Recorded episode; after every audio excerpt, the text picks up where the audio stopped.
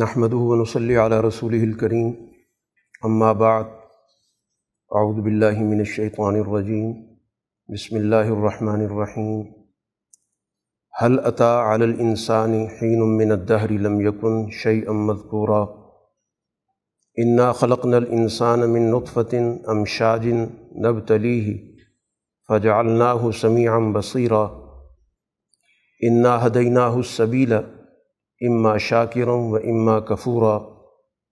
صدق اللہ العظیم.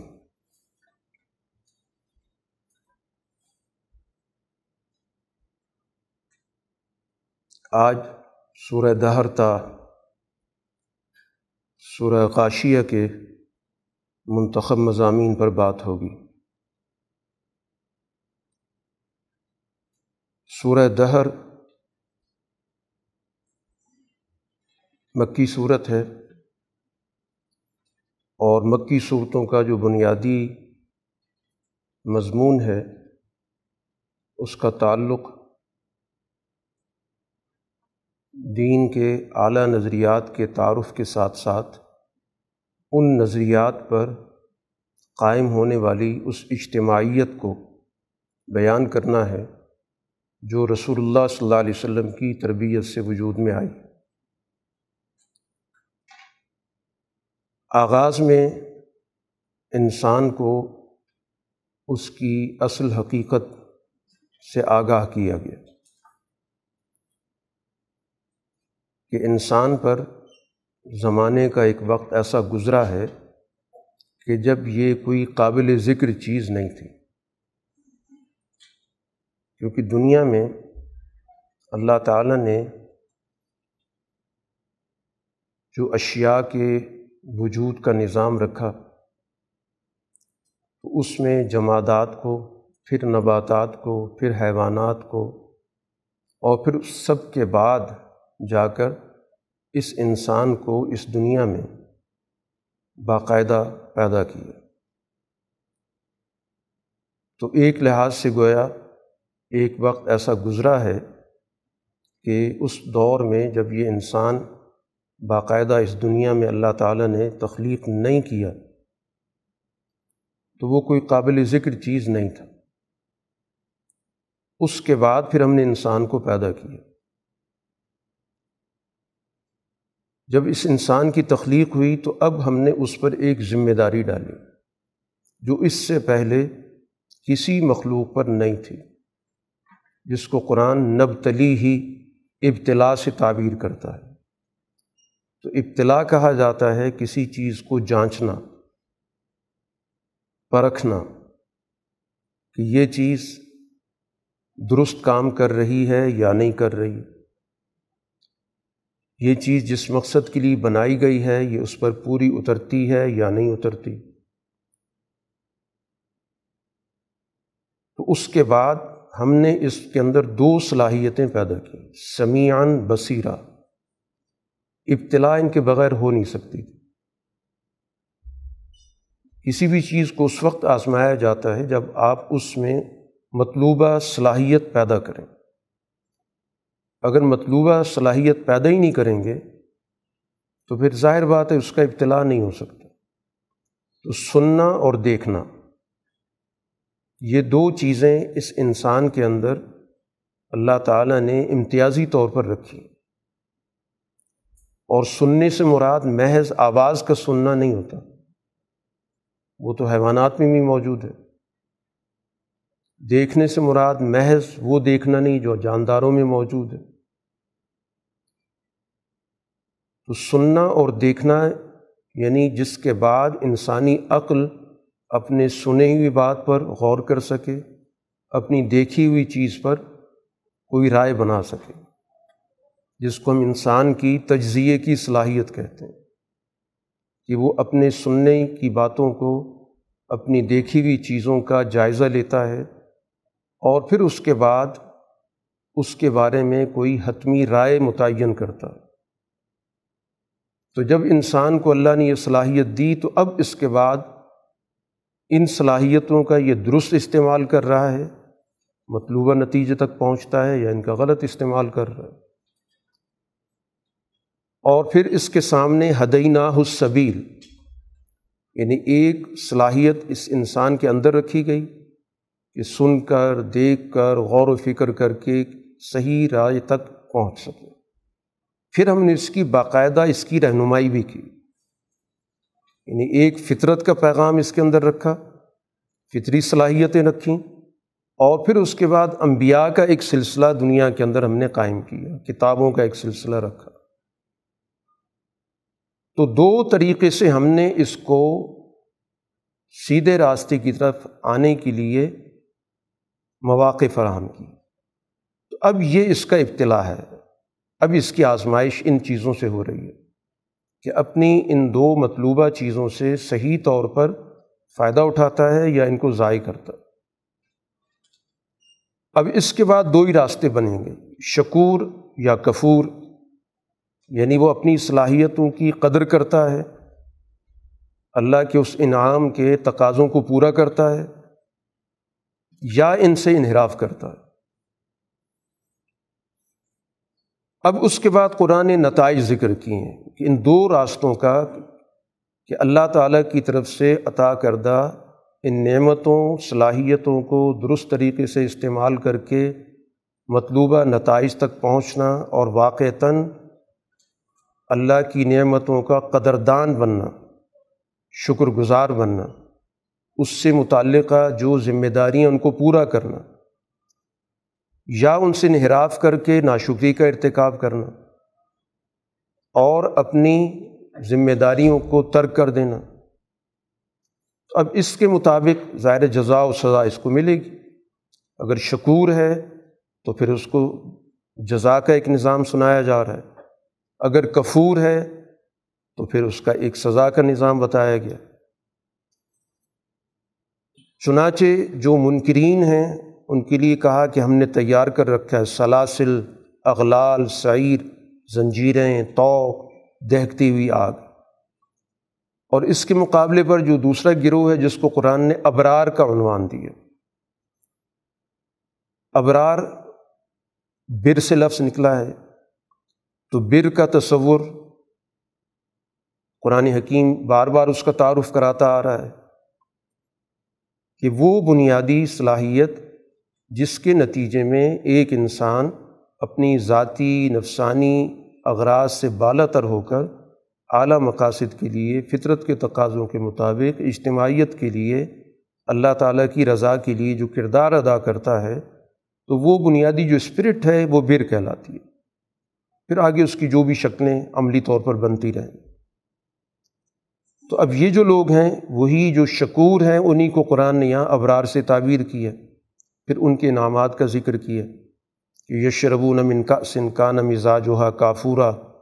ان کو ایک ایسے جام سے پلایا جائے گا جس میں کافور ملی ہوئی ہوگی۔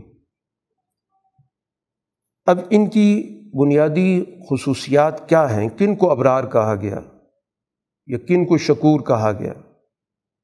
قرآن نے پہلی صفت تو ان کی یہ بتائی کہ یوفون بن نظر جو بھی جس چیز کا وہ پکا ارادہ کر لیتے ہیں، جس کو اپنے اوپر لازم کر لیتے ہیں کہ ہم نے یہ کام کرنا ہے، تو پھر وہ اپنی اس ذمہ داری کو مکمل طور پر پورا کرتے۔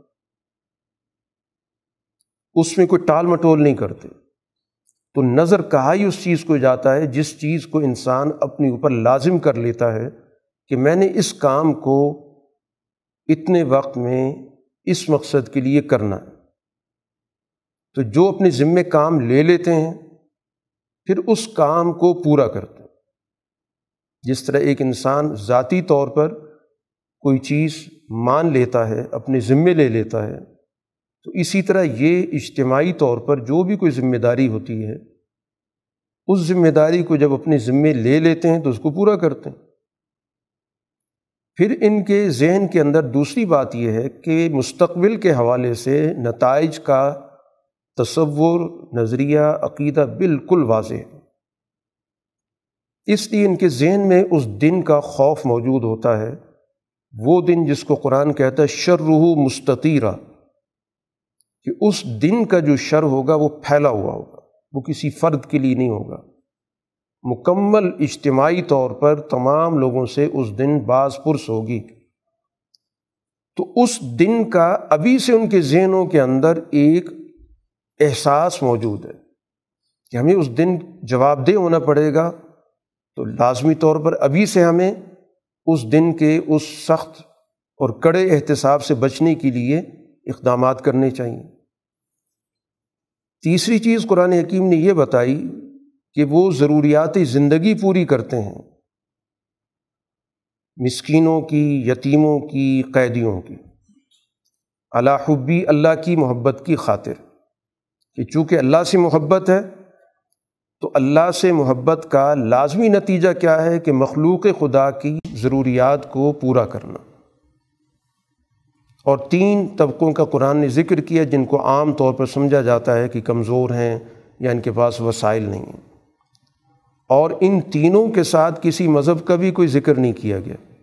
کہ یہ مسلمان مسکین کو کھلانا ہے یا مسلمان یتیم کو دینا ہے یا مسلمان قیدی۔ اور ظاہر اس وقت تو مسلمان قیدی کا تصور ہی نہیں تھا۔ کیونکہ اس زمانے میں جب قرآن نازل ہو رہا ہے تو وہاں تو کوئی ایسے جیل کا نظام نہیں تھا کہ جس میں مسلمان قیدیوں کو ڈالا جاتا ہو۔ تو وہاں تو اسیر ہوتا وہ تھا جو کہ دشمن کی طرف سے جنگ کے نتیجے میں آیا اور اس کو کچھ وقت کے لیے کہیں پر پابند کر دیا گیا۔ اور پھر اس کے ساتھ ساتھ وہ اس چیز کو اپنے ذہن میں بھی قائم رکھتے ہیں اور زبان پر بھی اس کا اظہار کرتے ہیں۔ ان کو یہ بتاتے ہیں کہ انما نطعمکم لوجہ اللہ، کہ ہم تمہاری جو بھی ضروریات زندگی پوری کر رہے ہیں، صرف اللہ کی خاطر کر رہے ہیں۔ چونکہ ہمارا اللہ سے تعلق ہے، ہمیں اللہ سے محبت ہے، تو اس محبت کی وجہ سے ہم تمہاری تقاضوں کو، ضروریات کو پورا کر رہے ہیں۔ ہمیں تم سے کوئی بدلہ نہیں چاہیے۔ بلا شکورہ اور شکریہ کے لفظ بھی نہیں چاہیے۔ تو گویا وہ اپنے آپ کو اتنا ذہنی طور پر، قلبی طور پر بلند کر لیتے ہیں کہ ان کو کسی بھی شکل میں، کسی بھی آدمی سے، کسی بدلے کی کسی درجے کے اندر کوئی سوچ نہیں ہوتی کہ ہم آج ان سے تعاون کر رہے ہیں تو کل ہم ان سے کوئی فائدہ اٹھا لیں گے۔ آج ان کو ہم کچھ نہ کچھ ریلیف دے دیں تو کل ان سے ہمیں ووٹ مل جائے گا۔ تو کل یہ ہمارے نعرے لگائیں گے۔ کسی قسم کا کوئی تصور ان کے ذہن میں نہیں ہوتا۔ وہ صرف یہ سمجھتے ہیں کہ جب ہم اللہ کا نام لیتے ہیں، اللہ کی محبت کی بات کرتے ہیں، تو حب الہی گویا انہیں مجبور کرتی ہے کہ اس کے بندوں کے ساتھ وہ حسن سلوک کریں۔ وہ یہ کہتے ہیں، انا نقاف میں ربنا یومن ابوسن کم تریرا ہمیں تو اصل میں اپنے رب سے اس دن کا خوف ہے کہ جو دن بہت اداسی والا، بڑا سختی والا ہوگا۔ یعنی اس دن چہروں پر کوئی بشاشت نہیں ہوگی، کسی چہرے پر بھی۔ سب چہرے بجھے ہوئے ہوں گے، سب پریشان ہوں گے، متفکر ہوں گے۔ اس دن کا ہمیں اصل میں اپنے رب سے خوف ہے کہ اس روز ہمیں اللہ تعالیٰ کی محبت حاصل ہو جائے، توجہ حاصل ہو جائے۔ جس دن کسی کی کوئی توجہ نہیں ہوگی۔ تو یہ سارا عمل جو ہم دنیا کے اندر خدمت خلق کا کر رہے ہیں، وہ تو اس لیے کر رہے ہیں۔ تو اس پر پھر اللہ تعالیٰ کا یہ وعدہ ہے کہ اللہ تعالیٰ اس دن کے شر سے ان کو بچا لے گا۔ اور ولقاہم نظرتم و سرورا اور پھر اللہ تعالیٰ ان سے بڑی تازگی کے ساتھ، خوشی کے ساتھ ملے گا، جس کی اس دن سب سے زیادہ ضرورت ہوگی۔ کیونکہ پورے ماحول کے اندر ایک سناٹے کی کیفیت ہوگی، ایک سنجیدگی کی کیفیت ہوگی، ایک پریشانی کی کیفیت ہوگی۔ تو اس موقع پر اس بات کی سب سے زیادہ شدید ضرورت ہوگی اور وہ اللہ کی طرف سے جب ان کو خوشی کے ساتھ، تر و تازگی کے ساتھ ان کا استقبال کیا جائے گا تو ظاہر بات ہے کہ اس سے بڑا انعام اس دن ان کے لیے کوئی نہیں ہوگا۔ پھر اس کے بعد قرآن حکیم نے ان کے اس عمل کی وجہ سے کہ اس عمل پر وہ جمے رہے۔ ایسا نہیں کہ وقتی نیکی کی، ایک دن کر لی، دوسرے دن چھوڑ دی۔ صبر قرآن کہتا ہے کسی چیز پر جماؤ اختیار کرنا، ثابت قدم ہو جانا، اس چیز کو اپنی زندگی کا مشن بنا لینا۔ تو اس کے نتیجے میں اللہ تعالیٰ ان کو جنت دے گا، ریشمی پوشاک ہے، تختوں پر ٹیک لگائے بیٹھے ہیں۔ لا یرونفیہ شمسن ولازم حریرا اور وہاں پر نہ تو اس طرح کی انہیں سخت قسم کی دھوپ محسوس ہوگی کہ اس میں بیٹھا نہ جائے۔ اور نہ ایسی ٹھنڈک ہوگی کہ وہ بھی برداشت نہ ہو۔ ایک معتدل سا موسم ہوگا۔ اور پھر اللہ تعالیٰ نے وہ ساری تفصیلات جو جنت کے حوالے سے قرآن بیان کرتا رہا ہے، پھلوں کے حوالے سے، اسی طرح سائے کے حوالے سے، چاندی کے برتنوں کو پیش کیا جائے گا۔ شیشے کے آپ خورے ہوں گے، جس میں ان کی مہمان نوازی کی جائے گی۔ تو یہ ساری تفصیلات قرآن حکیم ذکر کرنے کے بعد ان حاضہ کان لکم جزا ان و کان سایکم مشکور کہ یہ جتنی بھی انعامات دیے جا رہے ہیں لباس کی شکل میں اور اسی طرح پھلوں کی شکل میں، خوراک کی شکل میں، ماحول کے اندر جو ایک بادشاہی پروٹوکول ہوتا ہے، وہ سارا وہی ذکر کیا گیا۔ جیسے عام طور پر ذہنوں کے اندر جو ایک بہت اعلیٰ درجے کا ذہن میں تصور آتا ہے، بہت بڑی مجلس کا۔ تو وہ ایک بادشاہوں کا آتا ہے۔ تو قرآن تو ظاہر ہے کہ اسی انداز سے بات اپنی بیان کرتا ہے، جس انداز سے لوگوں کے ذہنوں کے اندر کوئی بہت بڑا تصور موجود ہوتا۔ کیونکہ انہی چیزوں کو وہ سمجھ بھی سکتے ہیں۔ تو انعامات کو، جنت کے انعامات کو سمجھانے کے لیے وہ انداز اختیار کیے گئے جن سے اس دور کے لوگ مانوس تھے، معروف تھے۔ ورنہ حقیقت یہ ہے کہ جنت کے انعامات کو اس دنیا کی زبان میں بیان کرنا بہت مشکل کام خود قرآن کہہ چکا ہے کہ وہ آنکھوں سے بالکل اوجل چیزیں دلوں میں اس، ان کا خیال نہیں آ سکتا۔ لیکن جو اس دنیا کے اندر انسان جن جن چیزوں کو اپنے ذہن کے اندر سمجھتا ہے کہ یہ بہت اونچی چیز ہے، بہت بڑی نعمت ہے، تو ظاہر ہے پھر انہی چیزوں کا ذکر کیا گیا۔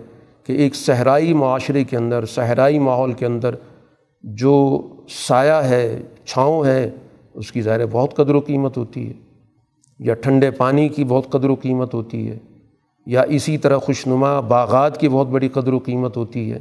تو یہ در حقیقت معاشرے کی نوعیت کو سامنے رکھ کر جتنی انسانی ذہن کی سوچ کی صلاحیت ہے، اس کے مطابق ان کو ایک بات سمجھائی جا رہی ہے۔ اس کا یہ مطلب نہیں کہ یہ اسی طرح کی کوئی چیزیں ہوں گی جو ہمارے ذہن میں پہلے سے موجود ہیں۔ جس کو قرآن کہہ چکا وہ تو بھی متشابہ کہ بظاہر جو ہے وہ لگتا ہے کہ چیزیں ملتی جلتی ہیں، لیکن حقیقت بہت مختلف ہوگی۔ اب اس ساری چیزوں کو ذکر کرنے کے بعد رسول اللہ صلی اللہ علیہ وسلم ظاہر مکہ مکرمہ کے اندر ایک جد و جہد میں مصروف ہیں۔ تو آپ پر اللہ تعالیٰ قرآن آہستہ آہستہ نازل کر رہا ہے۔ جیسے جیسے حالات ہیں، جیسے جیسے تقاضے ہیں، جس جس طرح دباؤ پڑتا ہے، اس کے مقابلے پر حکمت عملی یا اہلی ایمان کو ان حالات کے اندر تسلی دینے کے لیے، حوصلہ دینے کے لیے رہنمائی کی جاتی۔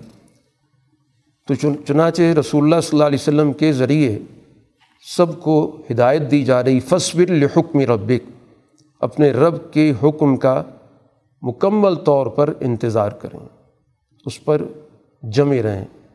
جس کو مارک ٹائم مارک کہا جاتا ہے کہ اپنے ٹائم کو ضائع نہ کریں۔ بلکہ اس کام پر لگے رہیں کہ نتیجہ اللہ تعالیٰ کی طرف سے ضرور ملے گا اور جب اللہ کا تقاضا ہوگا تو پورا ہو جائے گا۔ جلد بازی نہیں ہونی چاہیے۔ اور اس راستے میں رکاوٹیں تو آئیں گی۔ خاص طور پر مکہ مکرمہ کے اندر مختلف سردار، مختلف ذریعوں سے کوئی لالچ دے کر، کوئی دباؤ ڈال کر کوئی خوف زدہ کر کے کوشش کر رہے ہیں کہ مسلمانوں کو کسی نہ کسی طرح منتشر کیا جائے، کاٹا جائے۔ تو قرآن نے کہا، ولا تو ہم آسمن او کفورا۔ کہ آپ نے کسی کی بھی بات نہیں مانی۔ تو رسول اللہ صلی اللہ علیہ وسلم کو براہ راست مخاطب کرنے سے مقصود، چونکہ آپ اس جماعت کے قائد بھی ہیں۔ تو مقصود قائد کو مخاطب کرنے سے، ان کے ساتھ جو چلنے والے لوگ ہیں، ان کو متوجہ کرنا۔ نہ براہ راست رسول اللہ صلی اللہ علیہ وسلم سے، تو کبھی بھی یہ ممکن نہیں ہے کہ وہ کسی عاصم یا کسی کفور کی طرف توجہ دیں۔ تو یہ دیگر لوگوں کو کہ جو اس وقت مکہ کے اندر سردار بیٹھے ہوئے تو کچھ وہ ہیں جو عاصم ہیں۔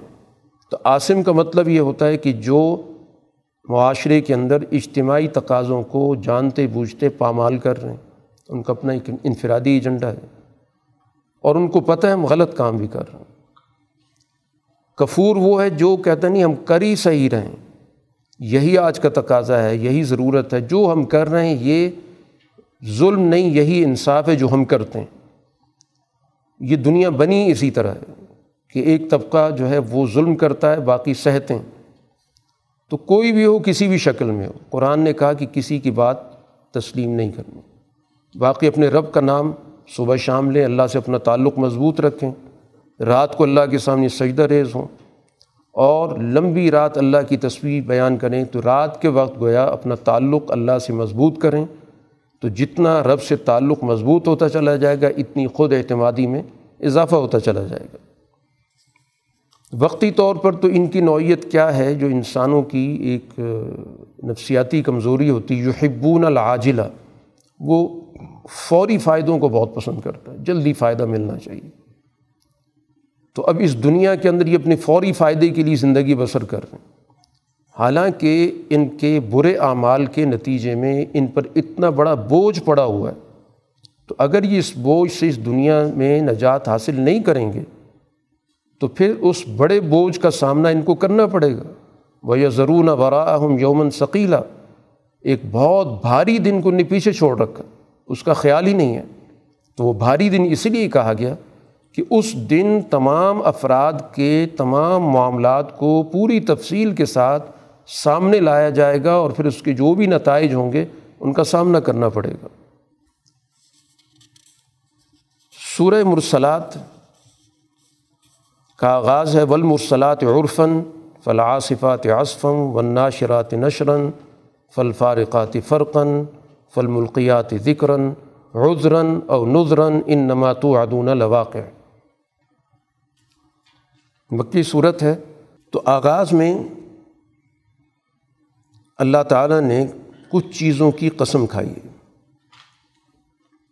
اور قسم کے بارے میں یہ چیز ہمارے سامنے آتی رہی ہے کہ اللہ تعالیٰ ان چیزوں کو بطور دلیل کے پیش کرتا ہے۔ تو چونکہ انسانی محاوروں میں اپنی بات کو ثابت کرنے کا ایک طریقہ یہ ہوتا ہے کہ ایک انسان اپنی بات پر قسم کھا کے دوسرے کو یقین دلاتا۔ تو قرآن حکیم نے اسی اسلوب کلام کو اختیار کیا۔ یہ نہیں کہ اللہ تعالیٰ اپنی مخلوق کی قسم کھا رہا ہے تو یہ کیسے ہو سکتا ہے کہ مخلوق کی قسم تو مخلوق کو کھانے کی اجازت نہیں دی گئی۔ ایک مسلمان کو اجازت نہیں دی گئی کہ وہ اللہ کے علاوہ کسی کی بھی قسم کھائے۔ صرف اللہ کی قسم وہ اس لیے کہ ایک انسان اپنی بات پر گواہ بنا رہا ہے۔ تو گواہ اللہ کی ذات کو تو بنا سکتا ہے جو انسان کے ظاہر باطن کو جانتا ہے۔ اللہ کے علاوہ تو کسی اور کی قسم کھانے کا مطلب یہ ہوا کہ گویا ہم نے اس کو مان لیا کہ وہ چیز یا وہ مخلوق ہمارے دل کی بات کو جانتی۔ تو یہ تو اللہ کی ہم نے صفت غیب کے اندر کسی کو شریک کر دی تو اس لیے مخلوق کی قسم تو کسی کو کھانے کی اجازت نہیں۔ اللہ تعالیٰ کے کلام میں یہ ذکر ان معنوں میں نہیں ہوتا۔ یہ بطور دلیل کے ہوتا ہے کہ یہ چیز گواہ ہے۔ اب وہ قرآن ان چیزوں کو بیان کرتا ہے جن سے لوگ عام طور پر مانوس ہوتے ہیں، پتہ ہوتا ہے۔ کسی ایسی چیز کا ذکر نہیں کرتا کہ جن سے عام طور پر لوگ نامانوس ہوں، کہ پہلے اس چیز کو سمجھنا پڑے اور پھر اس کے بعد اصل مضمون کو سمجھنا پڑے۔ جن چیزوں سے معاشرے کے اندر واقفیت ہوتی ہے، لوگ جانتے ہیں، انہی چیزوں کو بطور دلیل کے پیش کرتا ہے۔ اب قرآن حکیم نے یہاں پر ہواؤں کے اعتبار سے ایک گفتگو کی ہے کہ ہوائیں چلتی ہیں۔ وہ ہوائیں، ہواؤں کی بہت ساری شکلیں، بہت ساری صورتیں ہوتی ہیں۔ ایک وہ ہوائیں جو بڑی خوشگوار، آرام آرام سے خرامہ خرامہ چلتی ہیں۔ پھر وہ ہوائیں جو بڑی زور کے ساتھ جھکڑ کے انداز میں، آندھی کے انداز میں چلتی ہیں۔ اور پھر وہ ہوائیں جو مختلف چیزوں کو اٹھا کے لاتی ہیں بادلوں کو ایک جگہ سے دوسری جگہ تک اٹھا کے لاتی۔ ہیں پھر یہی ہوائیں ان بادلوں کو بکھیر بھی دیتی ہیں۔ اب قرآن حکیم ان ہواؤں کا ذکر اس پس منظر میں کر رہا ہے کہ دنیا کے اندر خاص طور پر ایسی جگہوں پر جہاں لوگوں کا زیادہ تر تعلق زمین کے کاش سے ہو۔ زمین میں چیزیں وہ بوتے ہوں، کھیت تیار کرتے ہوں، باغات تیار کرتے ہوں، تو ظاہر ہے کہ ان کی زندگی میں ان ہواؤں کا بڑا عمل دخل ہوتا ہے۔ کہ کس سیزن کے اندر کس قسم کی ہوا چلے گی، تو ہمیں کیا چیز بونی ہے۔ پھر جب وہ پودا بڑا ہو جاتا ہے، تو پھر ظاہر ہے کہ پھر دیگر ہواؤں کی ضرورت پیش آتی ہے۔ پھر پانی کی بارش کی ضرورت پیش آتی ہے۔ یہ سارا ایک پروسیس ہوتا ہے پورے اس نظام زراعت کے اندر کہ ایک خاص وقت میں چیزوں کو بویا جاتا ہے۔ ایسا نہیں کہ آپ کوئی چیز کس وقت مرضی بو دیں۔ تو ان کا ہواؤں سے بڑا گہرا تعلق ہوتا ہے کہ اس سیزن کے اندر اس سطح کی ہوا چلتی ہے تو اس میں چیز بوئی جاتی ہے۔ پھر جب پودے نکل آتے ہیں تو پھر ایک اور ہوا کی ضرورت ہوتی ہے ان کو مزید بڑا کرنے کے لیے، ان کو پکانے کے لیے۔ پھر پانی کی ان کو ضرورت پیش آتی ہے۔ اب یہ سارا عمل کس لیے ہوتا ہے کہ انسان نے غلہ حاصل کرنا ہے، پھل حاصل کرنا ہے، پیداوار لینی ہے۔ تو اگر اس پورے نظام کو ایک آدمی سمجھتا ہے، تو پھر تو نتیجہ لے لے گا۔ جیسے ایک کاشتکار کو پتہ ہے کہ کس موسم کی کیا صورت حال ہوتی ہے۔ تو وہ اگر اس سارے عمل پر نظر رکھے گا اور اس سے فائدہ اٹھائے گا، تو یقیناً نتیجہ حاصل کرے گا۔ اور اگر اس کو نظر انداز کر دے گا تو نقصان اٹھائے گا۔ تو جس طرح دنیا کے اندر پیداوار کے حصول کا ایک نظام ہواؤں سے جڑا ہوا ہے، تو اسی طرح انسانی اعمال کے نتائج بھی اسی طرح انسانوں کی جد وجہد سے جڑے ہوئے ہیں۔ پیداوار اس طریقے سے آپ لے سکتے ہیں جو قدرت نے نظام زراعت مقرر کیا ہوا ہے۔ اس سے ہٹ کے آپ نہیں لے سکتے۔ اسی طرح انسانی اعمال کے جو نتائج ہیں، اچھے نتائج اسی طرح سے لے سکتے ہیں جس طرح کے دین نے ہمیں اس کا نظام فکر و عمل بتایا۔ اس لیے آخر میں ذکر کیا فل ملکیاتی ذکر جو اصل مقصود ہے اس ساری تفصیل کو بیان کرنے کا، کہ وہ فرشتے جو اوپر سے اللہ کا پیغام لے کر آتے ہیں۔ تو یہ سارا نظام انما تو عدون لواق ہے کہ جو کچھ تم سے وعدہ کیا جا رہا ہے وہ ہو کے رہے گا۔ اب یہ جو اللہ تعالیٰ کی طرف سے ذکر آتا ہے، تو اس ذکر کے نزول کا مقصد کیا ہے؟ کہ یہ چیز واضح ہو جائے کہ کل کسی کے پاس کوئی عذر نہ ہو کہ ہمیں تو بات پہنچی نہیں تھی، ہمیں تو پیغام ملا نہیں تھا۔ یا فائدہ یہ ہوگا کہ جو اس سے استفادہ کر لیں گے، خبردار ہو جائیں گے، غفلت سے نکل جائیں گے۔ دونوں صورتیں کہ جو نہ ماننے والے ان پر حجت پوری ہو جائے گی اور جن کے اندر غفلت تھی وہ بیدار ہو کر سچائی کے راستے پر آ جائیں گے۔ اس کے بعد قرآن حکیم نے اس پورے نظام کائنات کو جب لپیٹا جائے گا اس کا منظر کھینچا جس کو ہم قیامت قبرا کہتے ہیں کہ تارے مٹا دیے جائیں گے، آسمان کے اندر شگاف پڑ جائے گا، پہاڑ اڑا دیے جائیں گے اور اسی طرح جو اللہ کے پیغام لانے والے ان کے اوقات مقرر کر دیے جائیں گے۔ مقصود سب چیزوں کے بتانے کا یہ ہے کہ ایک فیصلے کا دن ہے۔ جس میں انسانی اعمال کا فیصلہ ہونا ہے۔ تو دین کا یہ جو نظریہ ہے قیامت کا، آخرت کا، اس کا بنیادی مقصد بار بار یہ چیز ذہن نشین کرانی ہے کہ انسانی اعمال کے نتائج طے شدہ ہیں اور ہر صورت میں ظاہر ہوں گے۔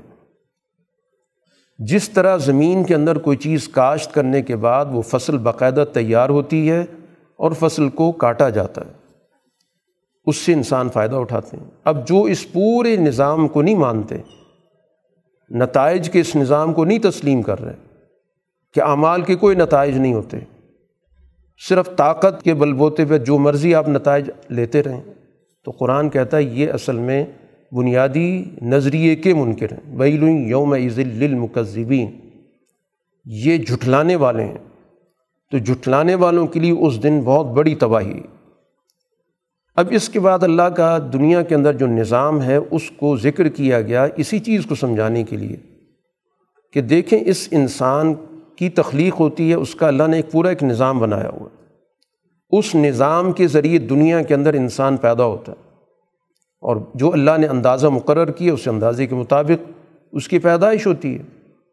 تو ایک نتائج کا نظام موجود ہے ہمارے سامنے۔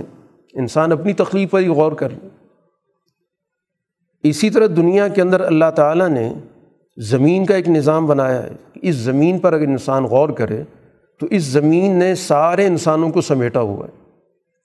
ایک وہ انسان ہیں جو زندہ ہیں، وہ زمین کے اوپر چل پھر رہے ہیں۔ اور جو فوت ہو گئے، وہ زمین کے اندر ہیں۔ تو اس زمین نے گویا سب کو سمیٹا ہوا ہے۔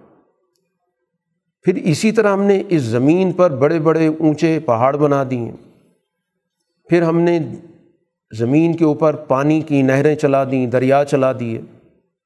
تو ایک بڑا مربوط نظام ہے جو دنیا کے اندر ہم دیکھ لیں تو اللہ تعالیٰ کے اس دنیا کے اندر موجود نظام سے ہی اس بنیادی قانون کو سمجھایا جا رہا ہے کہ جب اس پورے نظام سے تم پوری طرح آگاہ ہو اور اس سے تم فائدہ بھی اٹھا رہے ہو، اس کے مطابق دنیا کے نتائج بھی لیتے ہو، تو اعمال کے نتائج کا انکار کیوں کیا جا رہا ہے؟ قیامت کے دن کہا جائے گا، ان طریقو ماکن تم بھی تو تم اس کو جھٹلاتے رہے کہ کوئی اعمال کے نتائج نہیں ہوتے، کوئی قانون نہیں ہے، کوئی ضابطہ نہیں ہے۔ تو آج چلو اسی چیز کی طرف جس کو تم جھٹلا رہے تھے۔ ان تلیق الا ذلن زی ثلاثی شعب. ایسی چھاؤں کی طرف چلو جس کی تین پھانکیں آگے، اس کے تین آگے نکلے ہوئے راستے۔ تو اب وہ جو قرآن یہاں پر ذکر کر رہا ہے کہ وہ جو وہاں پر ایک چھاؤں سی ہوگی، یہ خوشگوار چھاؤں کی بات نہیں ہو رہی۔ یہ جیسے بادل چھا جاتا ہے، اس طرح کی گویا ایک اندھیری کی نوعیت ہے۔ لیکن اس اندھیری کے اندر پھر تین شاخیں نکلی ہوئی ہیں۔ قرآن جن کو کہتا ہے، لا ذلیل ولا یغنی من اللہ کوئی اتنا گہری چیز بھی نہیں ہے اور نہ انسان کو تپش میں وہ کوئی فائدہ پہنچا سکتے ہیں۔ ایک تو گہرا بادل ہوتا ہے جو تپش سے بچا لیتا ہے۔ یہ اس طرح کا نہیں ہے۔ ایک ہلکا سا بادل ہے اور اس کی بھی آگے تین شاخیں نکلی ہوئی اب یہ تین شاخیں قرآن نے اس لیے ذکر کی کہ اس انسان کے اندر تین بنیادی چیزیں جمع ہیں۔ جس کے نتیجے میں انسان اس دنیا میں اپنا کردار ادا کرتا ہے۔ ایک اس کی طبی تقاضے جس کو آپ نفس کے تقاضے کہتے ہیں۔ جس سے انسان اپنی حیوانی ضروریات پوری کرتا ہے۔ ایک اللہ نے اس انسان کے اندر ایک قلب رکھا ہے جس کے جس کے ذریعے وہ فیصلے کرتا ہے۔ اور تیسری چیز اللہ نے اس کے اندر سوچنے، سمجھنے کی صلاحیت رکھی، عقل رکھی۔ تو جب اس نے اپنی ان تینوں صلاحیتوں کو برباد کیا، اپنے طبی تقاضوں کو اس نے غلط مقاصد کے لیے استعمال کیا، اس نے دل کے ارادوں کو غلط طریقے سے استعمال کیا اپنی سوچ بچار کی جو صلاحیت ہے اس کو برباد کیا، تو پھر قرآن نے اس کو ایک نمونی کی چیز دکھائی کہ یہ تین چیزیں تمہارے پاس تھیں، تم اگر ان کو بہتر طریقے سے استعمال کرتے تو آج یہ تینوں چیزیں تمہیں مکمل طور پر تحفظ دے رہی ہوتی۔ تمہیں اس وقت اس تپش سے، اس لو سے، اس گرمی سے، اس گھبراہٹ سے بچا رہی ہوتی۔ لیکن آج ان کی کیفیت یہ ہے کہ انہا ترمی بشرر کل قصر کہ یہ چنگاریاں پھینک رہی ہے اور چنگاری، ایک چنگاری کتنی ہے؟ ایک محل کے برابر۔ اور کا ان جمالت صفر، جیسے زرد اونٹ ہوتے ہیں۔ تو ایک نقشہ کھینچا گیا ہے۔ وہی یوم ضل المکذبین جو بھی اس دن کو جھٹلا رہے ہیں، ان کے لیے تباہی ہے۔ تو بہر القرآن اس کو یوم الفصل کہہ رہا ہے۔ اس سورہ کے اندر اس کو فیصلہ کن دن سے تعبیر کیا گیا۔ بالکل اسی طرح جیسے اس دنیا کے اندر ایک انسان اپنی جو جد و جہد کا ایک دن مقرر کر لیتا ہے۔ جیسے ایک زرعی چونکہ پس منظر میں بات ہو رہی ہے، تو زرعی طور پر جب بھی آدمی کو محنت کرتا ہے تو ایک دن طے ہوتا ہے جس دن اس نے اپنی فصل کاٹنی ہوتی ہے۔ پورے اس سیزن کی محنت اس کو اس ایک دن میں ملنے والی ہوتی ہے۔ تو جیسے آدمی اس دن کو اگر ضائع کر دے تو اس کی ساری محنت ضائع ہو جاتی ہے۔ تو اس لیے اس فیصلہ کن دن کو سمجھنے کی اور اس کے مطابق تقاضوں کو پورا کرنے کی ضرورت ہے۔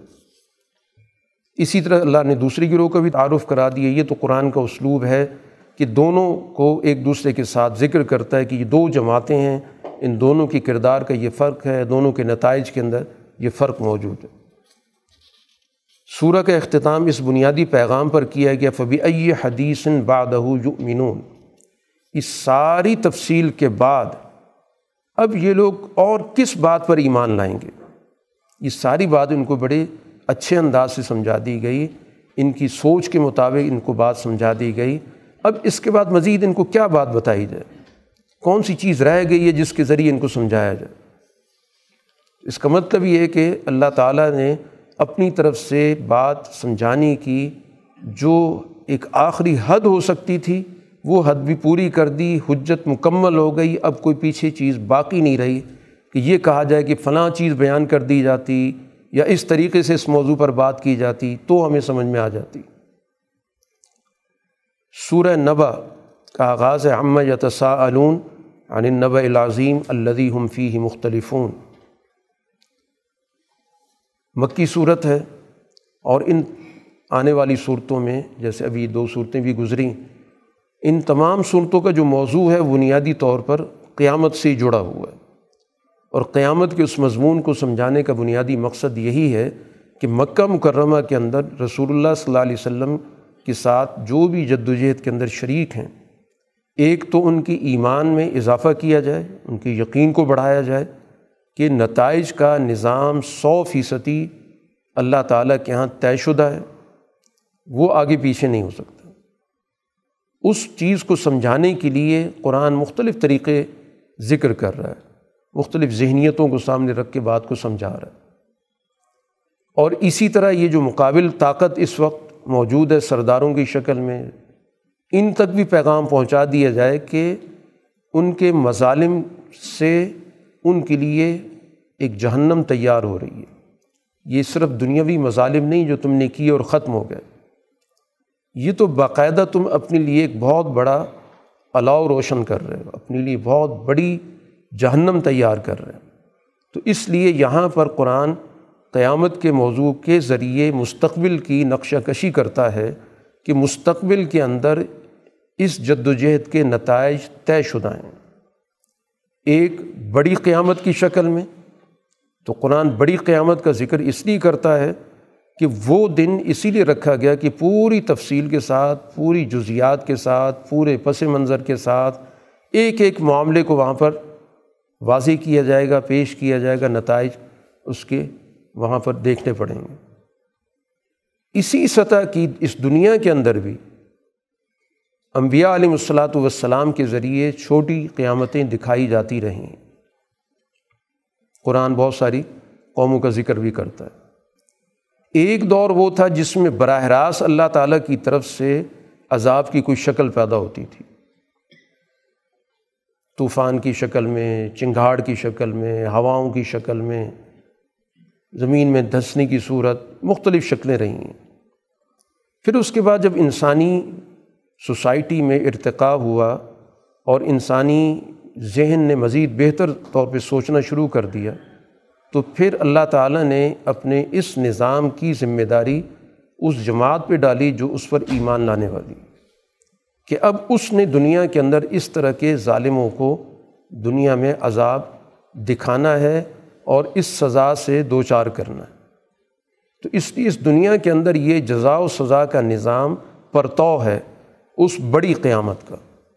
تو چونکہ اس بڑی قیامت کا تصور دنیا کے تمام اقوام میں پایا جاتا ہے، تفصیلات کا فرق ہوگا۔ لیکن تصور ضرور پایا جاتا ہے۔ دنیا کے جتنے بڑے بڑے مذاہب ہر مذہب کے اندر یہ تصور موجود ہے کہ موت پر زندگی ختم نہیں ہوتی۔ اس کے بعد کسی شکل میں وہ پروسیس چلتا رہتا ہے، چاہے وہ ابراہیمی ادیان کی طرح کا تصور موجود ہو کہ ایک نیا جہان ہوتا ہے، یا جو دوسرے ہمارے یہاں آرین مذاہب پائے جاتے ہیں، ان کے یہاں اور طرح کے تصور ہیں۔ تناسخ کا ایک تصور ہندو مت کے اندر ہے کہ وہی انسان اپنے اعمال کے مطابق اس دنیا کے اندر کسی اچھے روپ میں یا کسی برے روپ میں ان کو بھیج دیا جاتا ہے۔ تو اس دنیا کے اندر اپنی سزا کاٹ رہے ہوتے ہیں یا اس دنیا کے اندر انعامات لے رہے ہوتے ہیں۔ تو بہرحال تصور جزا کا، سزا کا مذاہب کے اندر پایا جاتا ہے۔ اس لیے قرآن اس بنیادی چیز کو جس پر پوری دنیا کا اتفاق ہے۔ اور جو کسی مذہب کو نہیں بھی مانتے، اس پہ تو سب کا اتفاق ہے کہ موت تو ہر انسان کو آتی ہے۔ اس پہ تو دنیا میں دو رائے ہیں ہی نہیں۔ یہ مذہبی معاملہ بھی نہیں ہے کہ ایک مذہب مانتا ہے یا دوسرا مذہب نہیں مانتا۔ یہ تو متفقہ حقیقت ہے۔ کہ اس دنیا کے اندر انسان کی زندگی محدود ہے۔ کچھ طویل ہو سکتی ہے، لیکن ایسا نہیں ہے کہ لامحدود ہے۔ تب اس کے بعد عام ذہنوں کے اندر جو مذہب کو نہیں مانتے، ایک مایوسی، ایک اداسی کی نوعیت ہے کہ مر کھپ گیا، ختم ہو گیا۔ تو تصور کسی نہ کسی شکل میں پایا جاتا ہے۔ اس لیے قرآن اسی تصور کو بنیاد بنا کر مزید اس کی جو درست معلومات ہیں وہ بیان کرتا ہے، اس کے تقاضے بیان کرتا ہے اور اس کے نتیجے اس میں دنیا کے اندر اللہ تعالیٰ کی نظام جزا و سزا کی طرف توجہ دلاتا ہے۔ تو یہ گویا کہ قرآن کا ایک انداز بیان ہے۔ چنانچہ آغاز میں امّ یا یہ کس چیز کے بارے میں لوگ آپس میں ایک دوسرے سے سوال کرتے ہیں؟ قرآن کہتا ہے عن نب العظیم، ایک بہت بڑی خبر کے بارے میں۔ جس خبر کے بارے میں ان کا آپس میں اختلاف ہے۔ قرآن کہتا ہے، ان قریب پتہ چل جائے گا ان کا۔ مستقبل کے اندر نتائج سامنے آنے والے ہیں۔ اب اس چیز کو سمجھانے کے لیے قرآن نے جو اسلوب اختیار کیا وہ دنیا کے نظام کو سامنے رکھ کر کہ یہ جو کائنات میں دنیا کا یہ سسٹم چل رہا ہے، اس پہ غور کرو کہ ہم نے تمہارے لیے زمین کو قابل استعمال بنایا ہے۔ یہ پہاڑ تمہارے سامنے موجود ہیں، جو بڑے بلند و بالا ہیں، جس کے ذریعے اللہ تعالیٰ نے اس زمین کے اندر، زمین کے نظام کے اندر ان پہاڑوں کے ایک بڑا بنیادی کردار ہے۔ انسانوں کو کی باقاعدہ اس دواجی زندگی اس دنیا کے اندر رکھی، نیند کا نظام رکھا جو انسان کو نئے سرے سے اس کی تھکان دور کر کے اس کو زندہ کر دیتا ہے۔ تو اب یہ اسی چیز پہ غور کر لیا جائے کہ ایک انسان پجمردہ ہو جاتا ہے۔ پھر نیند اس سے آتی ہے، پھر اس کے بعد دوبارہ فریش ہو جاتا ہے۔ تو یہی موت و حیات ہے۔ یہ اس کی ایک ہلکی سی جھلکی تمہارے سامنے موجود ہے کہ جب تمہاری ساری صلاحیتیں کمزور پڑ جاتی ہیں اور تم چلنے پھرنے کے قابل نہیں رہتے، سوچنے سمجھنے کے قابل نہیں رہتے، تو گویا ایک قسم کی تم پر موت تاری ہو جاتی ہے۔ سو جاتے ہو۔ اور پھر کچھ وقت گزرنے کے بعد دوبارہ بیدار ہوتی ہو تو تم بالکل تازہ دم ہوتے ہو۔ تو اسی طرح دنیا کے اندر یہ نظام چل رہا ہے۔ پھر اللہ تعالیٰ نے اس مقصد کے لیے باقاعدہ رات کا ایک نظام بنایا جس میں بہت ساری چیزیں چھپ جاتی ہیں۔ پھر دن کا نظام بنایا جس میں انسان اپنی مصروفیات رکھتا ہے۔ تو گویا دنیا کے اندر ہر چیز نتائج کے ساتھ جڑی ہوئی ہے کہ آپ رات سے ایک کام لیتے ہیں، دن سے ایک کام لیتے ہیں۔ آپ نے نتائج جوڑ رکھے ہیں۔ تو یہ نتائج کا نظام تو اس دنیا کے اندر موجود ہے، انسان اگر اس پر غور کرے۔ اسی طرح یہ اللہ تعالیٰ نے اوپر پورا نظام بنا دیا، آسمانوں کا سات مضبوط نظام ہے پھر ان میں ایک بہت بڑا چمکتا ہوا چراغ ہے سورج کی شکل میں۔ پھر بادلوں سے پانی نکلتا ہے، آتا ہے۔ پھر اس سے پیداوار ہوتی ہے، باغات پیدا ہوتے ہیں۔ ان یوم الفصل کانا میقاتا۔ اب ان سب چیزوں کا ایک وقت مقرر ہوتا ہے کہ یہ پودا اس وقت میں بڑا ہوگا، اس وقت میں اس کو پھل لگے گا، پھر یہ پھل اس وقت میں اترے گا۔ پورا کا پورا ایک سسٹم دنیا کے اندر تمہاری نظروں کے سامنے کہ ہر چیز کا ایک طے شدہ طریقۂ کار ہے اور وہ اپنے طریقۂ کار سے جڑی ہوئی ہے۔ ہر چیز اپنا ایک نتیجہ دے رہی ہے۔ تو اسی طرح اللہ تعالیٰ نے تمہارے لیے بھی ایک دن مقرر کیا یہ اعمال کی بھی ایک فصل اگ رہی ہے، نظریات کی بھی ایک فصل اگ رہی ہے، ان کا بھی ایک سسٹم چل رہا ہے۔ تو یہ یوم الفصل ہر ایک کے لیے چاہیے۔ جیسے دنیا کے اندر فصل کاشت کرنے کے لیے دن مقرر ہے، تو اسی طرح انسانی اعمال کے لیے بھی ظاہر اسی طرح دن مقرر ہے۔ تو اس روز پھر ظاہر قرآن نے پورا منظر کھینچا کہ سور پھونکا جائے گا، دروازے کھولے جائیں گے۔ اور پھر دونوں گروہوں کا ذکر کر دیا کہ جہنم کن لوگوں کے لیے کانت میرے سادن لطاغین و آبا۔ جہنم تو اصل میں طاق میں ہے۔ ان سرکشوں کے لیے ٹھکانہ ہے جنہوں نے اس دنیا کے اندر اس پورے نظام کو تل پٹ کیا۔ جو اللہ تعالیٰ کا ایک دنیا کے اندر نظام ہے کہ انسانوں کے لیے اللہ تعالیٰ نے اس دنیا میں انبیاء علیہ الصلاۃ والسلام کے لیے ایک لگا بندہ ضابطۂ عدل بھیجا تھا۔ انہوں نے اس عدل کو توڑا، سرکشی پیدا کی۔ اللہ نے چیزیں سب کے لیے پیدا کی تھیں انہوں نے قبضہ کر کے اپنے پاس رکھ لیں انسانیت کو محروم کر دیا۔ اللہ تعالیٰ نے اس دنیا کے اندر ان سب انسانوں کو باعقل بنایا تھا کہ اپنی عقلوں کو ملا کر گفت و شنید کر کے، مشاورت کر کے اپنے معاملات کو چلاؤ۔ لیکن چند لوگ وہ اپنی رائے کو حتمی بنا کر سب لوگوں پر اپنے فیصلے مسلط کرتے رہے۔ تو جہنم تو اصل میں ان لوگوں کے لیے جنہوں نے اس پورے نظام عدل اور اس کے نتائج کے نظام کو قبول نہیں کیا، اس کو توڑا۔ تو ان کو سزا ملے گی۔ اس کے مقابلے پر اللہ تعالیٰ نے تعین کے مقابلے پر، سرکشوں کے مقابلے پر، ظالموں کے مقابلے پر جو عنوان اختیار کیا، متقین کا کیا۔ تو گویا متقین وہ ہوں گے جو معاشرے کے اندر عدل قائم کریں گے۔ جو معاشرے کے اندر انسانی حقوق کا نظام قائم کریں گے۔ اللہ تعالیٰ نے ان کے لیے جزا کا ذکر کیا۔ سورہ نازعات۔ آغاز اس کا ونازعات غرقم وناشطات نشتم وصابحات صبحہ فصابقات سبقن فالمدبرات امرا مکی صورت ہے۔ مضمون وہی جزا و سزا کا جو اللہ تعالیٰ کا نظام ہے۔ اس کو قرآن مختلف طریقوں سے واضح کر۔ کیونکہ قرآن نے جس تذکیر کو خاص طور پر ذکر کیا، وہ مستقبل کے واقعات کی تذکیر ہے۔ مختلف چیزوں سے ہمیں یاد دہانی کرائی گئی۔ تو کہیں پر تاریخ کے حوالے سے یاد دہانی کرائی گئی، کہیں پر موجود جو انعامات ہیں، ان کے ذریعے سے یاد دہانی کرائی گئی۔ حال سے یاد دہانی، ماضی سے یاد دہانی، تاریخ ہے، حال سے یاد دہانی، جو کچھ جس دنیا کے اندر رہتے ہیں۔ اور ایک مستقبل کے حالات سے آگاہ کرنا، اس کی یاد دہانی۔ تو اب یہاں پر قرآن حکیم نے کچھ چیزوں کی قسم کھائی ہے۔ اور یہ بھی بطور دلیل کے پیش کیا گیا کہ دنیا کے اندر، کسی بھی معاشرے کے اندر آپ نے تبدیلی پیدا کرنی ہے، ایک گرے ہوئے معاشرے کو، جس کے اندر صلاحیتیں دب کے رہ گئیں۔ تو اس کا طریقہ کیا ہوگا؟ وہ معاشرہ کیسے اٹھتا ہے؟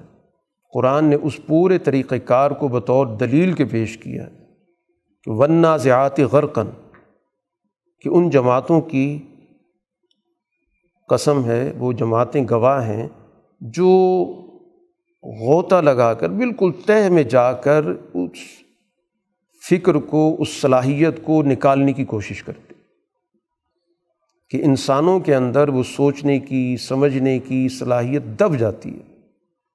تو سب سے پہلے جو لوگ ہوتے ہیں، ان کو بہت محنت کرنی پڑتی ہے۔ ان کو یوں سمجھ لیں کہ جیسے غوطہ زن ہونا پڑتا ہے کہ وہ چیز بہت ہی نیچے پڑی ہوئی ہے۔ تو بہت نیچے جا کے غوطہ لگا کے اس چیز کو وہاں سے نکالو۔